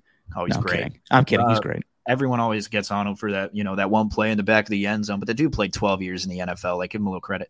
Yeah. But Cooper Kupp throughout his time has been that wide receiver. And you would hear this every single game that the Rams would play, but it was, well, he's so good at finding that soft spot in the zone. Oh, man, he's found that soft spot in the zone and he got open. He found that soft spot in the zone and, wow, he made the catch. You'd hear that a billion times on the broadcast. But he doesn't. But something Dan Orlovsky pointed out was, how pitchers, whenever they have a deadly fastball, Justin Verlander was the king at this. But when you have the ability to throw 97, 98 miles an hour, you tend to change your speed on the fastball just to fool hitters. You don't have to throw a changeup, but you can put maybe a little less on it. And instead it's, 93, 94 miles an hour. Whereas, Verlander would start off the game throwing 93, 94, then end it throwing 97. That's what made him so unbelievably deadly. But Cooper Kupp, when he runs routes, he changes his speed on these routes. So he'll run something at the cornerback. Then maybe the cornerback thinks he's going to do the exact same thing. Oh, the formation's the same, the personnel's the same. He's going to be running this route. I've been watching that much film, but then he might run that route a little slower than expected, and that's the type of thing that gets him open. So if I, next time I do watch the Rams, I'm going to be keeping an eye on that for Cooper Kupp and how he gets open. But he's great. I mean, it's a fun team to watch right now. Every team needs a slot white guy. I'm telling you, yeah, everyone. Real quick here, then we'll pick the games for wins or wangs. This is the first time you watched the Manning cast, right? This is past week? Yes. Okay, so what'd you think of it? Well, I do agree with you that they don't need the interviews. I didn't need LeBron. Yes. I didn't need LeBron. Okay. Very impressive that he predicted a run play on the touchdown. They go back to the run. Well, he's great. Peyton Manning must be like, are you fucking kidding me? Yeah. They put this guy on thinking that he knows football, and I love that he always has to bring up, well, the Seahawks offered me a contract. The Cowboys offered me a contract. Yeah. They don't need the guests. Nick Saban's on there and just Peyton. My favorite thing about when the guests are on, Peyton doesn't give a shit. He is sitting there and it's a blowout. The Cowboys are winning, and his eyes are still like. Let me try and do it. Yeah, let me try and do it as you're talking. What do you like? Peyton is still watching the game. Yes, and then when someone makes like the game's out of it's a blowout, like I said. But when Jalen Hurts throws like a shitty pass, then he gets upset about it, and Nick Saban's talking about exactly. Nick Saban is like talking about like, oh yeah, Jalen Hurts is a great player. And then you could see visually Peyton Manning getting frustrated with the way he's playing. And I loved. I honestly, I don't know how much I'll watch it if it's a close game, but when it's a blowout like it was this past week, it's just fun to watch. Yeah. Like Eli is funny. Eli's pretty funny. Oh, him doing the salsa dancing and moving the torque, him flipping off the camera, and then thinking that they could blur it out in the moment. Peyton Manning's face is like, Jesus Christ, this fucking guy. Yeah. The best part, though, I'm not going to lie. I did think that because I don't see Nick Saban happy that often. I don't really see him smile. But seeing the joy that he had watching Eli from Eli's Places get flipped over on his raft when he went out boating. I didn't see that. This big-ass smile on Nick Saban's face, it was making me laugh because I've never seen him get any joy out of anything ever, even winning a championship. You need to watch A Football Life on Nick Saban. I do. That's new, right? What's up? It's new, right? It's brand new. Came out a couple weeks ago. Yeah. Football Life is back. It's a great series. There's a moment in there that me and my roommate have been laughing about where they try to show Nick Saban being a family guy. And it's an old interview when he took the Alabama job at first. And they ask him, how much are you, how close are you with your children? And he's like, I'm very close, Monday through Thursday, I'm game planning. And obviously Friday I'm coaching in a game, but you best believe Friday night we're watching the OC.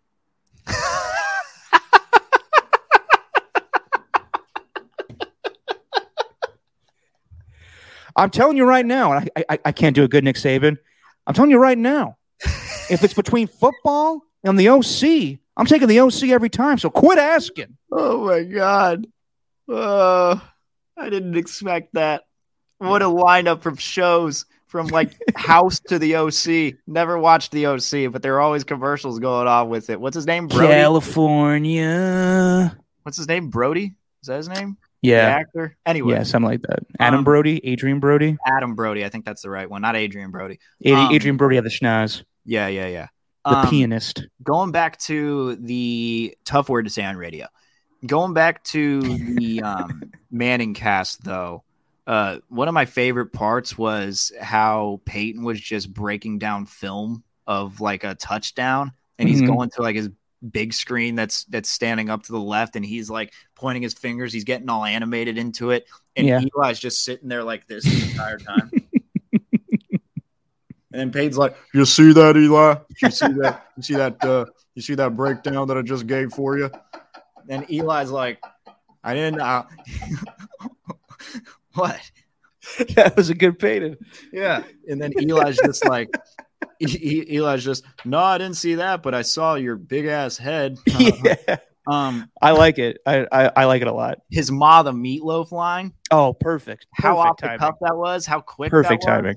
Oh, it was. I'm really enjoying the broadcast. Plus, how passionate Peyton is. You could tell that he loves it, and he could not care less about the guests. He just wants to watch football, even when the game's out of hand. I love one of the best analyst jobs I've ever seen in quite some time. It's the fourth and goal play. And Dak Prescott makes a play and throws a touchdown pass to Cedric Wilson in the end zone. Prior to that, Peyton Manning says, you feel like you got to kick the field goal here, right? You kick the field goal here. Oh, they're coming out with a nothing makes me believe that the plays they've run in the red zone is going to get a touchdown for you right now. But whatever, here we go. And Dak Prescott throws the touchdown. And most guys would have been like, great touchdown pass by Dak Prescott. Peyton Manning says, well, that's a great play by Prescott, but that's a dumb play call right there. They did nothing. That's just Dak making a play right there. Yeah. It's rare you hear that. So like I said a couple weeks ago, I am looking forward to Peyton Manning being in the booth with Eli and Al Michaels next year. and how quickly, I don't know if that'll happen, but how quickly they're able to dissect the blitz, right away, because normally it would be, the sack happens, maybe they go to commercial break, and then after, when they have, when the analysts have 4 minutes worth of time to go through it, then they can go back to the broadcast and explain why that sack happened. But there was one, it was like a total disguise. It wasn't on Prescott. I think it was on Hurts, or maybe it was on Prescott. I can't remember which team it was. Actually, it might've been the Eagles on defense anyway, but they were breaking it down in such a way where it was just so quick. It's just like, oh, you see the safety was right here. They were expecting him to go two-man, but instead they went only single high. They had that guy coming on this side, and they overloaded it, and there was nothing he could do about it. It's just those little things where, damn, it's worth it watching this. But, again, the guests, I'm out on. Yeah, no, don't need the guests. One of my favorite moments was there was a play where Ezekiel Elliott was supposed to be in the backfield, and he wasn't. And Dak Prescott looks to throw to somebody, and he's not there. There's nobody on the handoff. So at first, Peyton laughs and goes, "Oh, there's nobody on the backfield on that play." Well, that was crazy. Then on the next play, they throw an incomplete pass. Peyton goes from "oh gee shucks" to getting angry, going, "See, that's why you can't have screw ups on first down like that. Now you're in a position where you can't score." By the way, Chris Long, probably the best guest they had, because his line, he like Peyton and Eli are all about like quarterback stuff. Like, we watch film all the time. And then Chris is like, I hate watching film. Yeah. Yeah. I wouldn't be surprised listening to Chris Long's podcast. I wouldn't be surprised if he just smoked a huge doobie before coming on that. Maybe.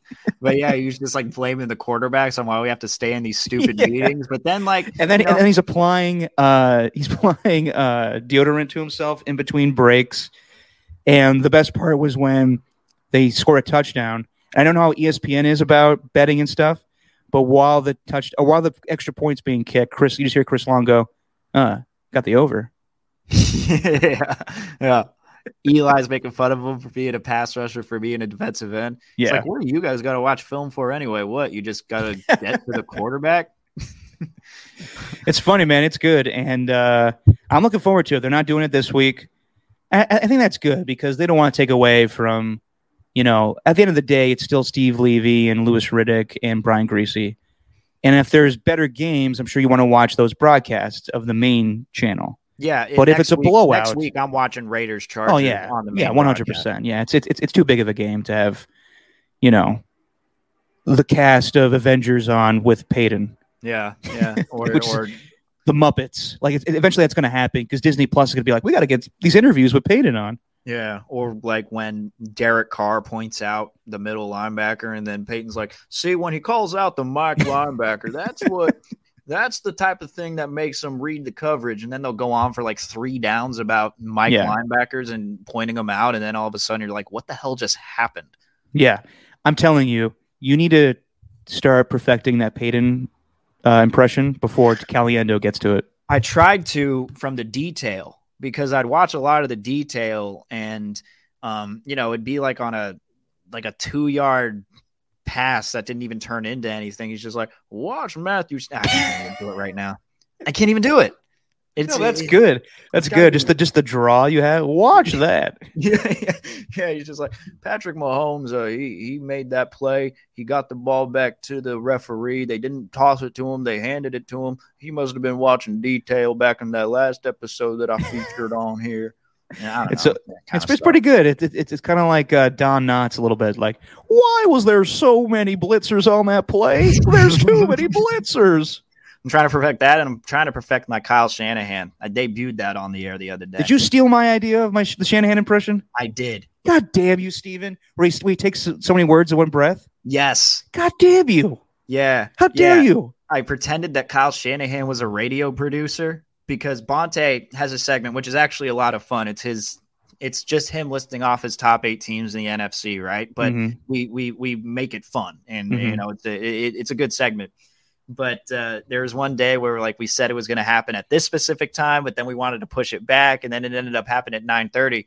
And I was just imagining, because Joe ended up pointing out, he's like, we're like Kyle Shanahan talking about Trey Lance and pushing him back, whatever. And it makes a joke about that. And I was just thinking, like, man, imagine if Kyle Shanahan was like a radio producer and he's trying to plan out the segments. He's just like, oh, well, I wanted to give us a time that gives us the best chance to win. I pushed it to 9:30. We were planning on doing it at 8 o'clock, but we felt like we were having a good conversation. We had the callers going and they were really good. So, you know, we felt like it was going to give us the best chance to win. Are we going to do it the same time next week? I don't know. Maybe, probably, maybe not. I can't tell you, but I do know that next week we're going to be doing it. I can't tell you what time. We'll figure it out next week. That's pretty good. The key is you got to have very exaggerated breaths in between. The breaths and the uhs. You got to have a every now and then. I guess that's payback for me stealing your with arms wide open idea when we were first coming up with the radio biz. That was the, you know what, and to think, I looked up to you at that time. And I was like, Steven was a young whippersnapper trying to get in the radio business. And he was looking up to old Derry P for the musical influence from the John Dickinson song. And he, what was your idea? It was with arms wide open. It wasn't that idea. It was an executed idea that I sent to you. Yeah, I know. That you heard, and then you ended up making another song that was the exact same thing, you jerk. Okay, here's the thing. I didn't even think of your thing. I just – when Kevin Durant joined the Warriors, my immediate reaction was everyone's going to be wide open. So I just like, oh, Creed. They're all going to be wide open. And, yeah, everyone loved it except for Steven because apparently I stole from him. Yeah. And I apologize. Not as good as my other Kevin Durant song idea that I had that I never executed, which I should have. He is KD. Whoa. He is KD. All right, Steven, should we pick these games? Yes, let's do it. All right. Who will come out on top and who will spend the next day on the pod? It's time for Wins or Wanes. Oh, yeah. Here we go, Steven. You won our last week. But I've won the first 2 weeks. Let's see if I have to continue eating wings or you will have to start eating them again. And yes, we're going to start with this extravaganza tonight. I know that you're not going to watch it, but I think all of America is when you have the last two first overall picks squaring off against each other. Trevor Lawrence, Joe Burrow. Steven, where are you on this one? Trevor Lawrence and Joe Burrow. I'm going with Joe Burrow all the way. And Cincinnati's favored by 7.5 in this one, but I'm taking the Bengals. I am taking the Bengals as well. Titans at the Jets. There used to be a team called the New York Titans, but we won't get into that right now. It's the Titans at the Jets. Titans. All right, fine. Yeah, Titans. Even though Julio and A.J. Brown may not play? Even though, and I picked up whoever that backup is. I picked whoever that backup was. I can't remember his name, but it was like the third string wide receiver in fantasy. Chester Rogers? Huh? Chester Rogers? Is that his name? I don't know. Or Westbrook. The guy there's that guy. Yeah. He scored the touchdown last week. The Panthers are 3-0, but they're without Christian McCaffrey as they go to old D-Town. I'm talking about Dallas. The old D-Town. I'm taking Dallas in this one. I think the Cowboys are actually a very good team. I don't know if they're a very good team, but they're the best in the NFC. So I'm sorry, NFC East. I'm taking the Cowboys as well. Probably the worst team in football right now, the Giants. At the New Orleans Saints. I think the Jets are the worst team of football. Saints. That's a debate. They're both New York teams. I'm taking the Saints as well. So far, we are even on our decisions. I'd hope so. If you took any of these other teams, I don't know, man. I don't know. There you go, Gruden. All right, curveball for you here. Browns at the Vikings. Browns are playing well, and the Vikings looked pretty well last week, too. Kirk Cousins. Huh? This is a tough one. So I'm in a pool, right? I'm in one of those pick'em pools, whatever. Mm-hmm. And the Vikings are 1.5 point underdogs, at least according to CBS. They're at home. My gut says I want to go with Cleveland, so I'm going to go Cleveland. Oh, come on, Steven. You know you want to take the Vikings. No, because I think Cleveland's going to beat them with their run game. Nick Chubb and Kareem Hunt have turned into they are the best running back duo in the league. Yeah, they are. So they got depth. I'm going to go with Cleveland. I am as well. So far, nothing different. Okay. Chiefs at the Eagles. Is it 1-3 for Mahomes? Chiefs. Yeah, I'm taking the Chiefs as well. All right. Texans at Bills. Bills. Yep. Okay. Although I will say this, where are we at? Bills are favored by 16.5 points. I think the Texans can cover that. Probably they're going to win, but they're going to cover that. Yeah, we'll see. It could be another blowout for the Bills. All right, here we go. We don't know who's starting at quarterback. Could be Andy Dalton. Could be Justin Fields. Could be Nick Foles. But we got the Lions at the Bears. I'm going to take the Lions with this one. I know it's probably not the sexy pick. I know they're in Chicago. I know the Bears are favored by 3.5 points, but Lions have been competitive. I think the Lions can win this one. The Lions can win this game, and they probably feel terrible about last week's gut punch. We didn't talk about this at all. Justin Tuck-Tuck, man. Good Lord. With the Tuck-Tuck kick, 66 yards, and a little doinker. Fantastic. Maybe the greatest kick of all time.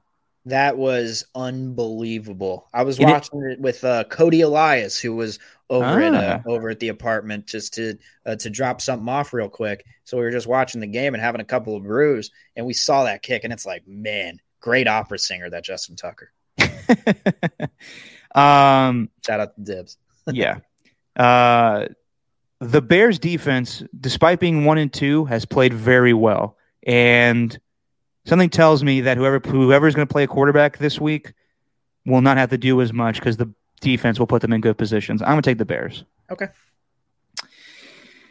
Some other early morning games. You're doing a great job driving this, by the way. Really thank you. It moving. Football team at the Falcons. And you're doing a great job answering the sorry. I know, right?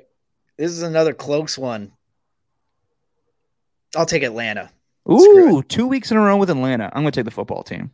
Yeah. Washington, that is. Yeah, they're pretty good. All right. Will I learn? We got Carson Wentz going up against Jacoby Brissett. Colts at Dolphins. Oh man. This is quite the matchup.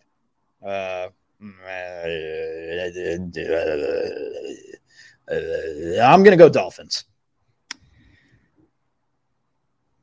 Don't get mad at me. I still won't learn. I'm taking the Colts. Good luck. All right.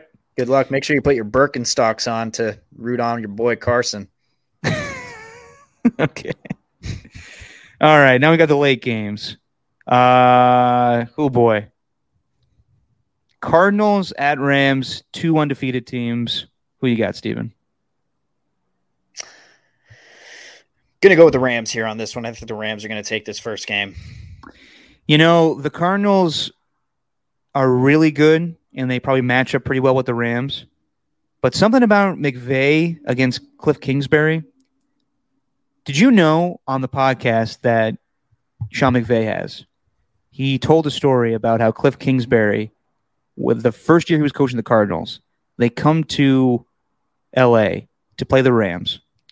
And Cliff, while preparing for the game, calls up Sean McVay and says, "Hey, can I get some tickets to that game?" He's like, "What tickets do you need?" "Well, I'm hanging out with this Instagram model. I want to bring her to the game." And McVay's like, "Are you fucking kidding me right now?" So that's the difference between McVay and Cliff Kingsbury. McVay's focused on football, and Cliff Kingsbury focused on Instagram models. I'm taking Sean McVay. That's the reason why? Yep. All right, moving on. Seahawks at the 49ers. Seahawks need this game bad because otherwise they'll be 1-3.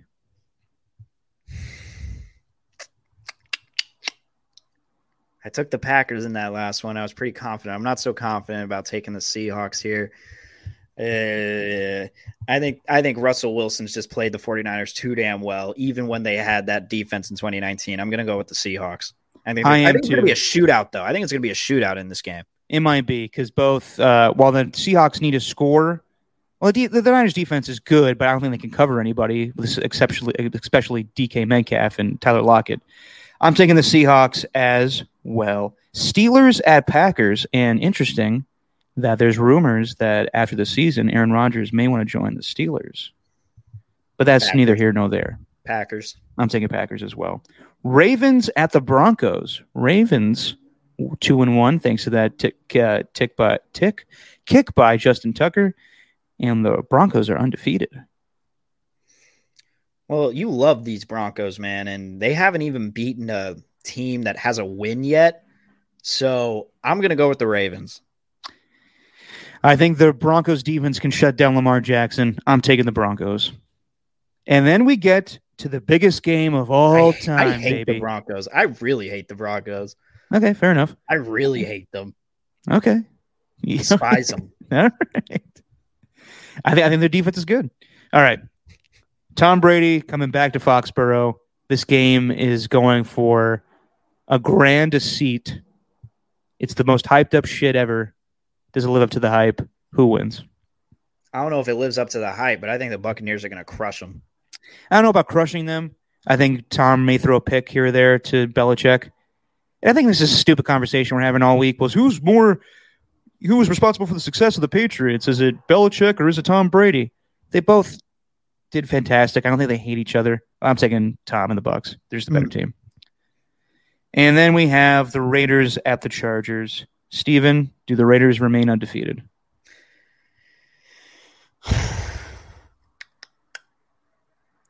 My gut wants to tell me to go with the Raiders because they are facing the Chargers in LA, and more often than not, they're really good on the road in LA. I might go to the Chargers on this one. Might? Give me an answer, damn it. Yeah, I'm taking the Chargers. I'm taking the Chargers as well. Even though I think the Raiders have played well, I think that the Chargers may have some problems for their offensive line. God, please, God, this is terrible. I'm wearing a Raider hat, and I'm saying that the Chargers are going to possibly. Yeah, but it happens. You got to be objective. I'm trying to do this so I don't eat these stupid atomic wings, because I'll tell you the best part about this podcast so far today was not the entirety of the hour and 51 minutes that we've talked so far, but it was the fact that I didn't have to go to Wingstop and grab a stupid 3-piece wing package that I'm not even going to eat later on.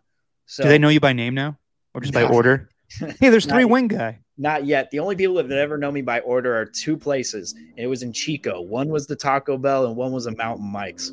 Of course. Yeah. There was a Mountain Mike's by my house. They had slices for like $2.50 each. Oh, nice. It's amazing. All right, so we have we have four different. So it may come down to a tiebreaker, which we'll discuss later on. All right, we've been talking for a while here, but before we end the podcast, I want to end with this conversation. It's a conversation that I don't like having because it's a controversial one, and this topic divides people, and I don't want to do that. But it is what it is, because this affects the basketball team in San Francisco, the Golden State Warriors. Andrew Wiggins does not want to get the vaccine. And as far as it is right now, as far as I know, he would not be allowed to play in home games. Yeah. He would only be allowed to play in 41 road games. And everyone's entitled to what they believe and whatnot. I know we make fun of Cole Beasley, but, you know, it is what it is. Just seems to me like this can't happen. Like, he's getting paid how much money? $34 million, $24 million, whatever it is. He's he's a max player. He needs to play in the games that he's available for. And to take him away for half of the season is ridiculous. For him to only be available for road games is ridiculous. So whatever he's feeling, you know, it is what it is. But, Andrew Wiggins, for the type of player that he is and what's expected for him and what's expected for this team, he needs to be out there from the home games. I don't know what the solution is to this. And next week we'll discuss this more with Warriors people that hopefully join the podcast. But it just seems like this is a bad situation. Steve Kerr has no answer for it. Everyone on the team's been respectful so far. But to me, if this doesn't change by opening tip of opening night, you may have to consider trading this guy. I don't know about that. All I do know is, and this is how I viewed the whole vaccination thing. To me, this pandemic, this disease, I'm getting all philosophical here. This was supposed to be like a fun podcast where we're all going to laugh and all that shit. No, get whimsical, man. No, but like, there's this virus, right? That is going after the human race, basically, right? The entirety of the world. And in my opinion, and I'm kind of looking at this as sports. This is just our opinion, man. Yeah. But looking at this in the prism of sports, to me, we are all, everyone, every single human being right now that's you know, as we've all been affected by it, we are all one team going up against this thing. And the one way that we have been, that's been at this point now, I'm saying at this point, this is where we're at now and as a society, maybe early on when the vaccine was just getting started and people were skeptical, I was cool with that. But now it's like stuff's getting approved. It's the numbers show that it's going to, this is the best way to eradicate it. And there's no other solution. Like, that's the thing with people who are saying they're unvaccinated. That's great that you're standing up for yourself and you're standing up for whatever you believe in. That's fantastic. But you're also not coming up with any sort of way to eradicate this disease, which is very real. And the one way, with scientists, doctors, everyone who's been trying to solve this thing, the vaccine is the way to do it. And that's how it's been forever. Right. And it's just all these excuses that are being made. And I'm at this point now, maybe not before, maybe not back when, you know, before in April when I was getting my shot. But at this point now, I am not afraid to call it for what it is. And I'm not saying that this is who Andrew Wiggins is as a human. I'm not saying this is who he is as an individual, but this also goes for everyone else out there who just decides to not get the shot. But in my opinion, at this point, it's just selfish, like, to not get it. And and it's not to say that, you know, I'm attacking you for your beliefs or I'm attacking you for your opinion, whatever. I'm not saying that. It's just, to me, it's a selfish act. Is that who Andrew Wiggins is? No, he's a good dude. I mean, hell, the guy, it was a secret up until last year that he was having a baby and he still didn't even miss a game up until the end of the season. Like, the dude's dedicated. But it's just at this point, with all the information that we've been given, I'm just so tired of it, you know? And there's, the thing is, it's just like, all right, you're not going to get vaccinated. That's great that you have these specific thoughts. And, you know, Bradley Beal, I think, was even worse, spreading misinformation. Andrew Wiggins actually, you know, he made good points. He was saying, you know, this is what I believe in. Maybe he was a little standoffish, but at least he didn't spread any misinformation about it. Clearly this, you know, might be this is going to be a religious thing for him and whatnot, but at least he's not like Bradley Beal, where he's giving you the whole spiel about, you know, you could still get COVID even though you have the vaccine. But it's just, you know, at this point, it's just a selfish act to not get it, in my opinion. And especially if you're in basketball. And here's the one more thing. Andrew Wiggins is like 25 years old, right? Mm-hmm. And the one guy that I've seen who spoke out against this, and I'm not trying to get political here, but the one guy that I've seen who's with these basketball players and siding with them is Ted Cruz. Yeah. The guy on the opposite side who say these basketball players need to get vaccinated for a bunch of reasons and saying it in a very eloquent way. Kareem Abdul-Jabbar is the other guy who's on the opposite side of that. So that's the only question I have to Andrew is, which guy would you rather have side with you, Ted Cruz or Kareem Abdul-Jabbar? And we're talking about the great basketball player, not the Dolphins running back from the 90s, correct? We're actually talking about the actor. Roger Murdoch? Yeah. But you know what? Whatever, dude. Like, I'm not going to force you to do anything. I'm not going to like pinpoint and say, you got to get this. But that's just where I'm at. It's just so frustrating, man, this entire thing. No, I agree with you, man. And it's a tough situation. I think it's okay to call it selfish, by the way. People are very scared to come off as like, you know, an attacking kind of person. And I think it's totally okay to call it for what it is. And selfish just has such a negative connotation to it. But also it's some people, everyone's selfish in their own way. You know, everyone is. Yeah. But it's just that's what I call it at this point. No, and we'll go into more detail about what's going on with Andrew Wiggins. Draymond had some comments about it today. And next week, I think we'll discuss it a little bit more. But as far as just Andrew Wiggins and the situation, I just don't see how you can have that going forward if a guy's going to miss half the season. Yeah. And it just, for a team that doesn't want to be in a rebuild, that wants to succeed and have success and do something in the Western Conference, you got to do something with that situation. Yeah. Is it trading Andrew Wiggins for Ben Simmons? I don't know. But that's a topic we'll get into more next week. But I appreciate your opinion on that, Steven. I also think it's the Warriors need to do something to act on it as well, because they will. Steve Kerr's not going to stay silent on this thing. He never stays silent on anything. Right. Like with Draymond, for example, at the presser, he was asked about that podcast he did with Kevin Durant, and he just said, "Look, they didn't feel any one way or another about it." Like he basically said it's a non-factor. And I guarantee you, Warrior fans, before maybe he said that, we're thinking, "Oh, you need to trade this guy, you need to do this, you need to do that." But if Kerr and Bob Myers, if they don't care, that's basically telling the fans, "Hey, you shouldn't care either." So, but you know what's funny? Also, Draymond today also says, "Well, I've never seen a team have success that goes into a rebuild while having older guys." So he's basically shitting on Bob and Steve again while saying there's no beef with what he said in the past. I love Draymond. He's always unfiltered. It's just going to be interesting every time he has a microphone in front of him. But Steven, sorry, go ahead.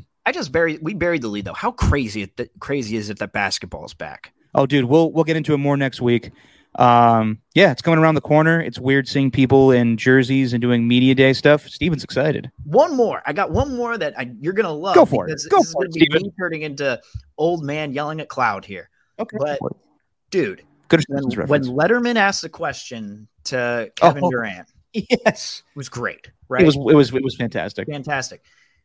And I don't like to say I felt old or I feel old, because I'm not. I'm 28 years old.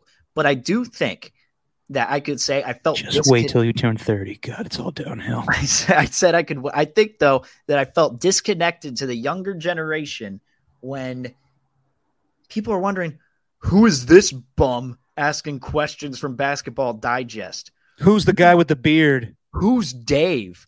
And I'm like, that's the GOAT you're talking about. Steven. You had to say that word. That's the living legend, though. That's the pioneer. Like, well, why was David Letterman there?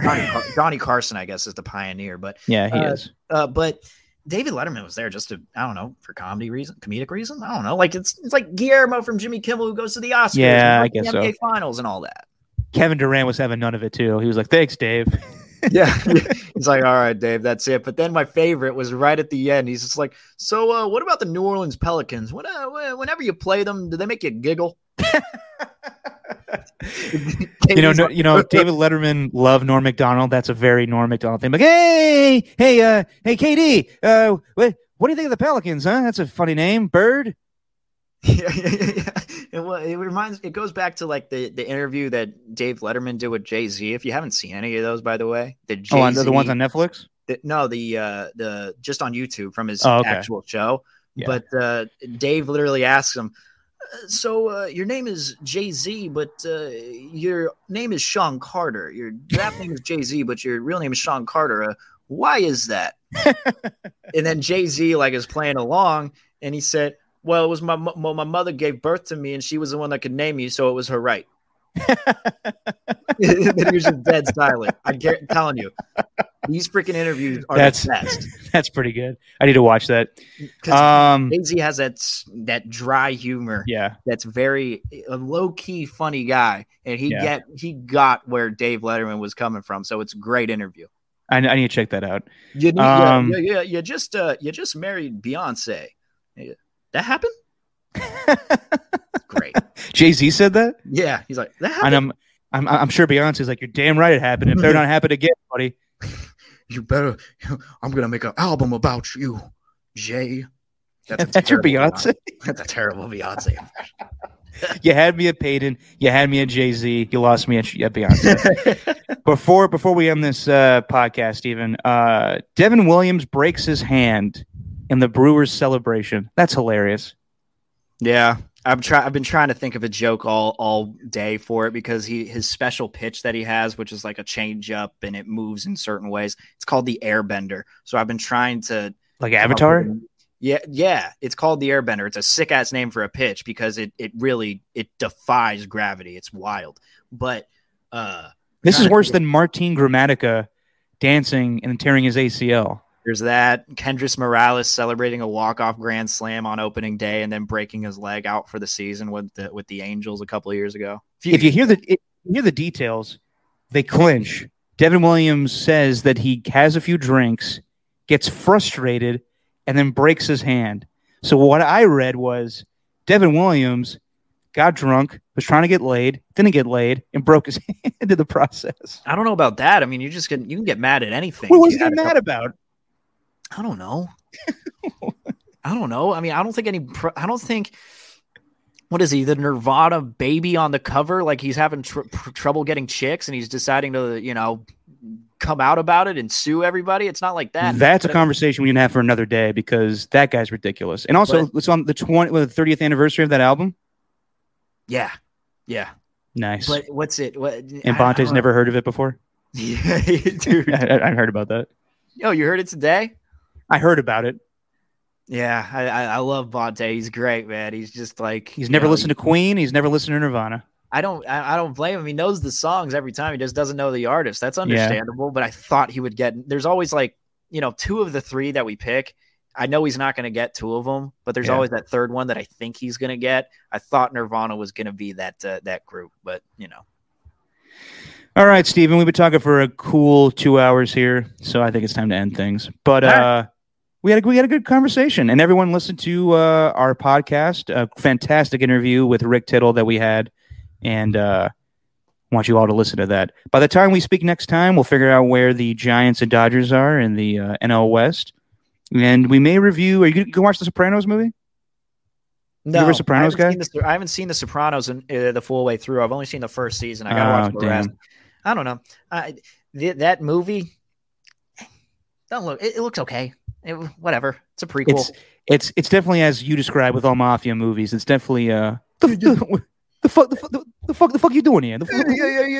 Hey, what? We do a robbery. We do the Lufthansa heist, and you get a fucking coat. You're doing too fucking much. Yeah, that's it. Hey, you're doing too fucking much. Get that car, bring it back to the dealership, then you could come back here. Get rid of that fur coat. What are you buying? Oh, the good coat? Fellas at the end? What did I tell you? Yeah, I actually watched that over the weekend.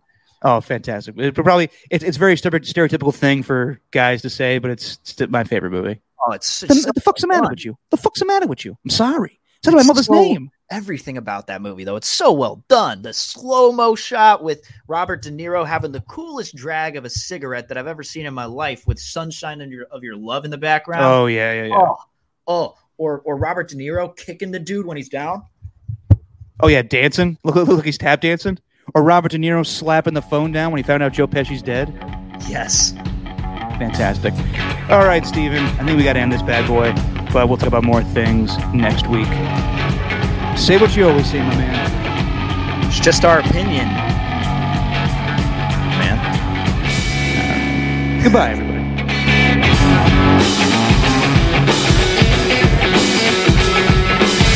everybody.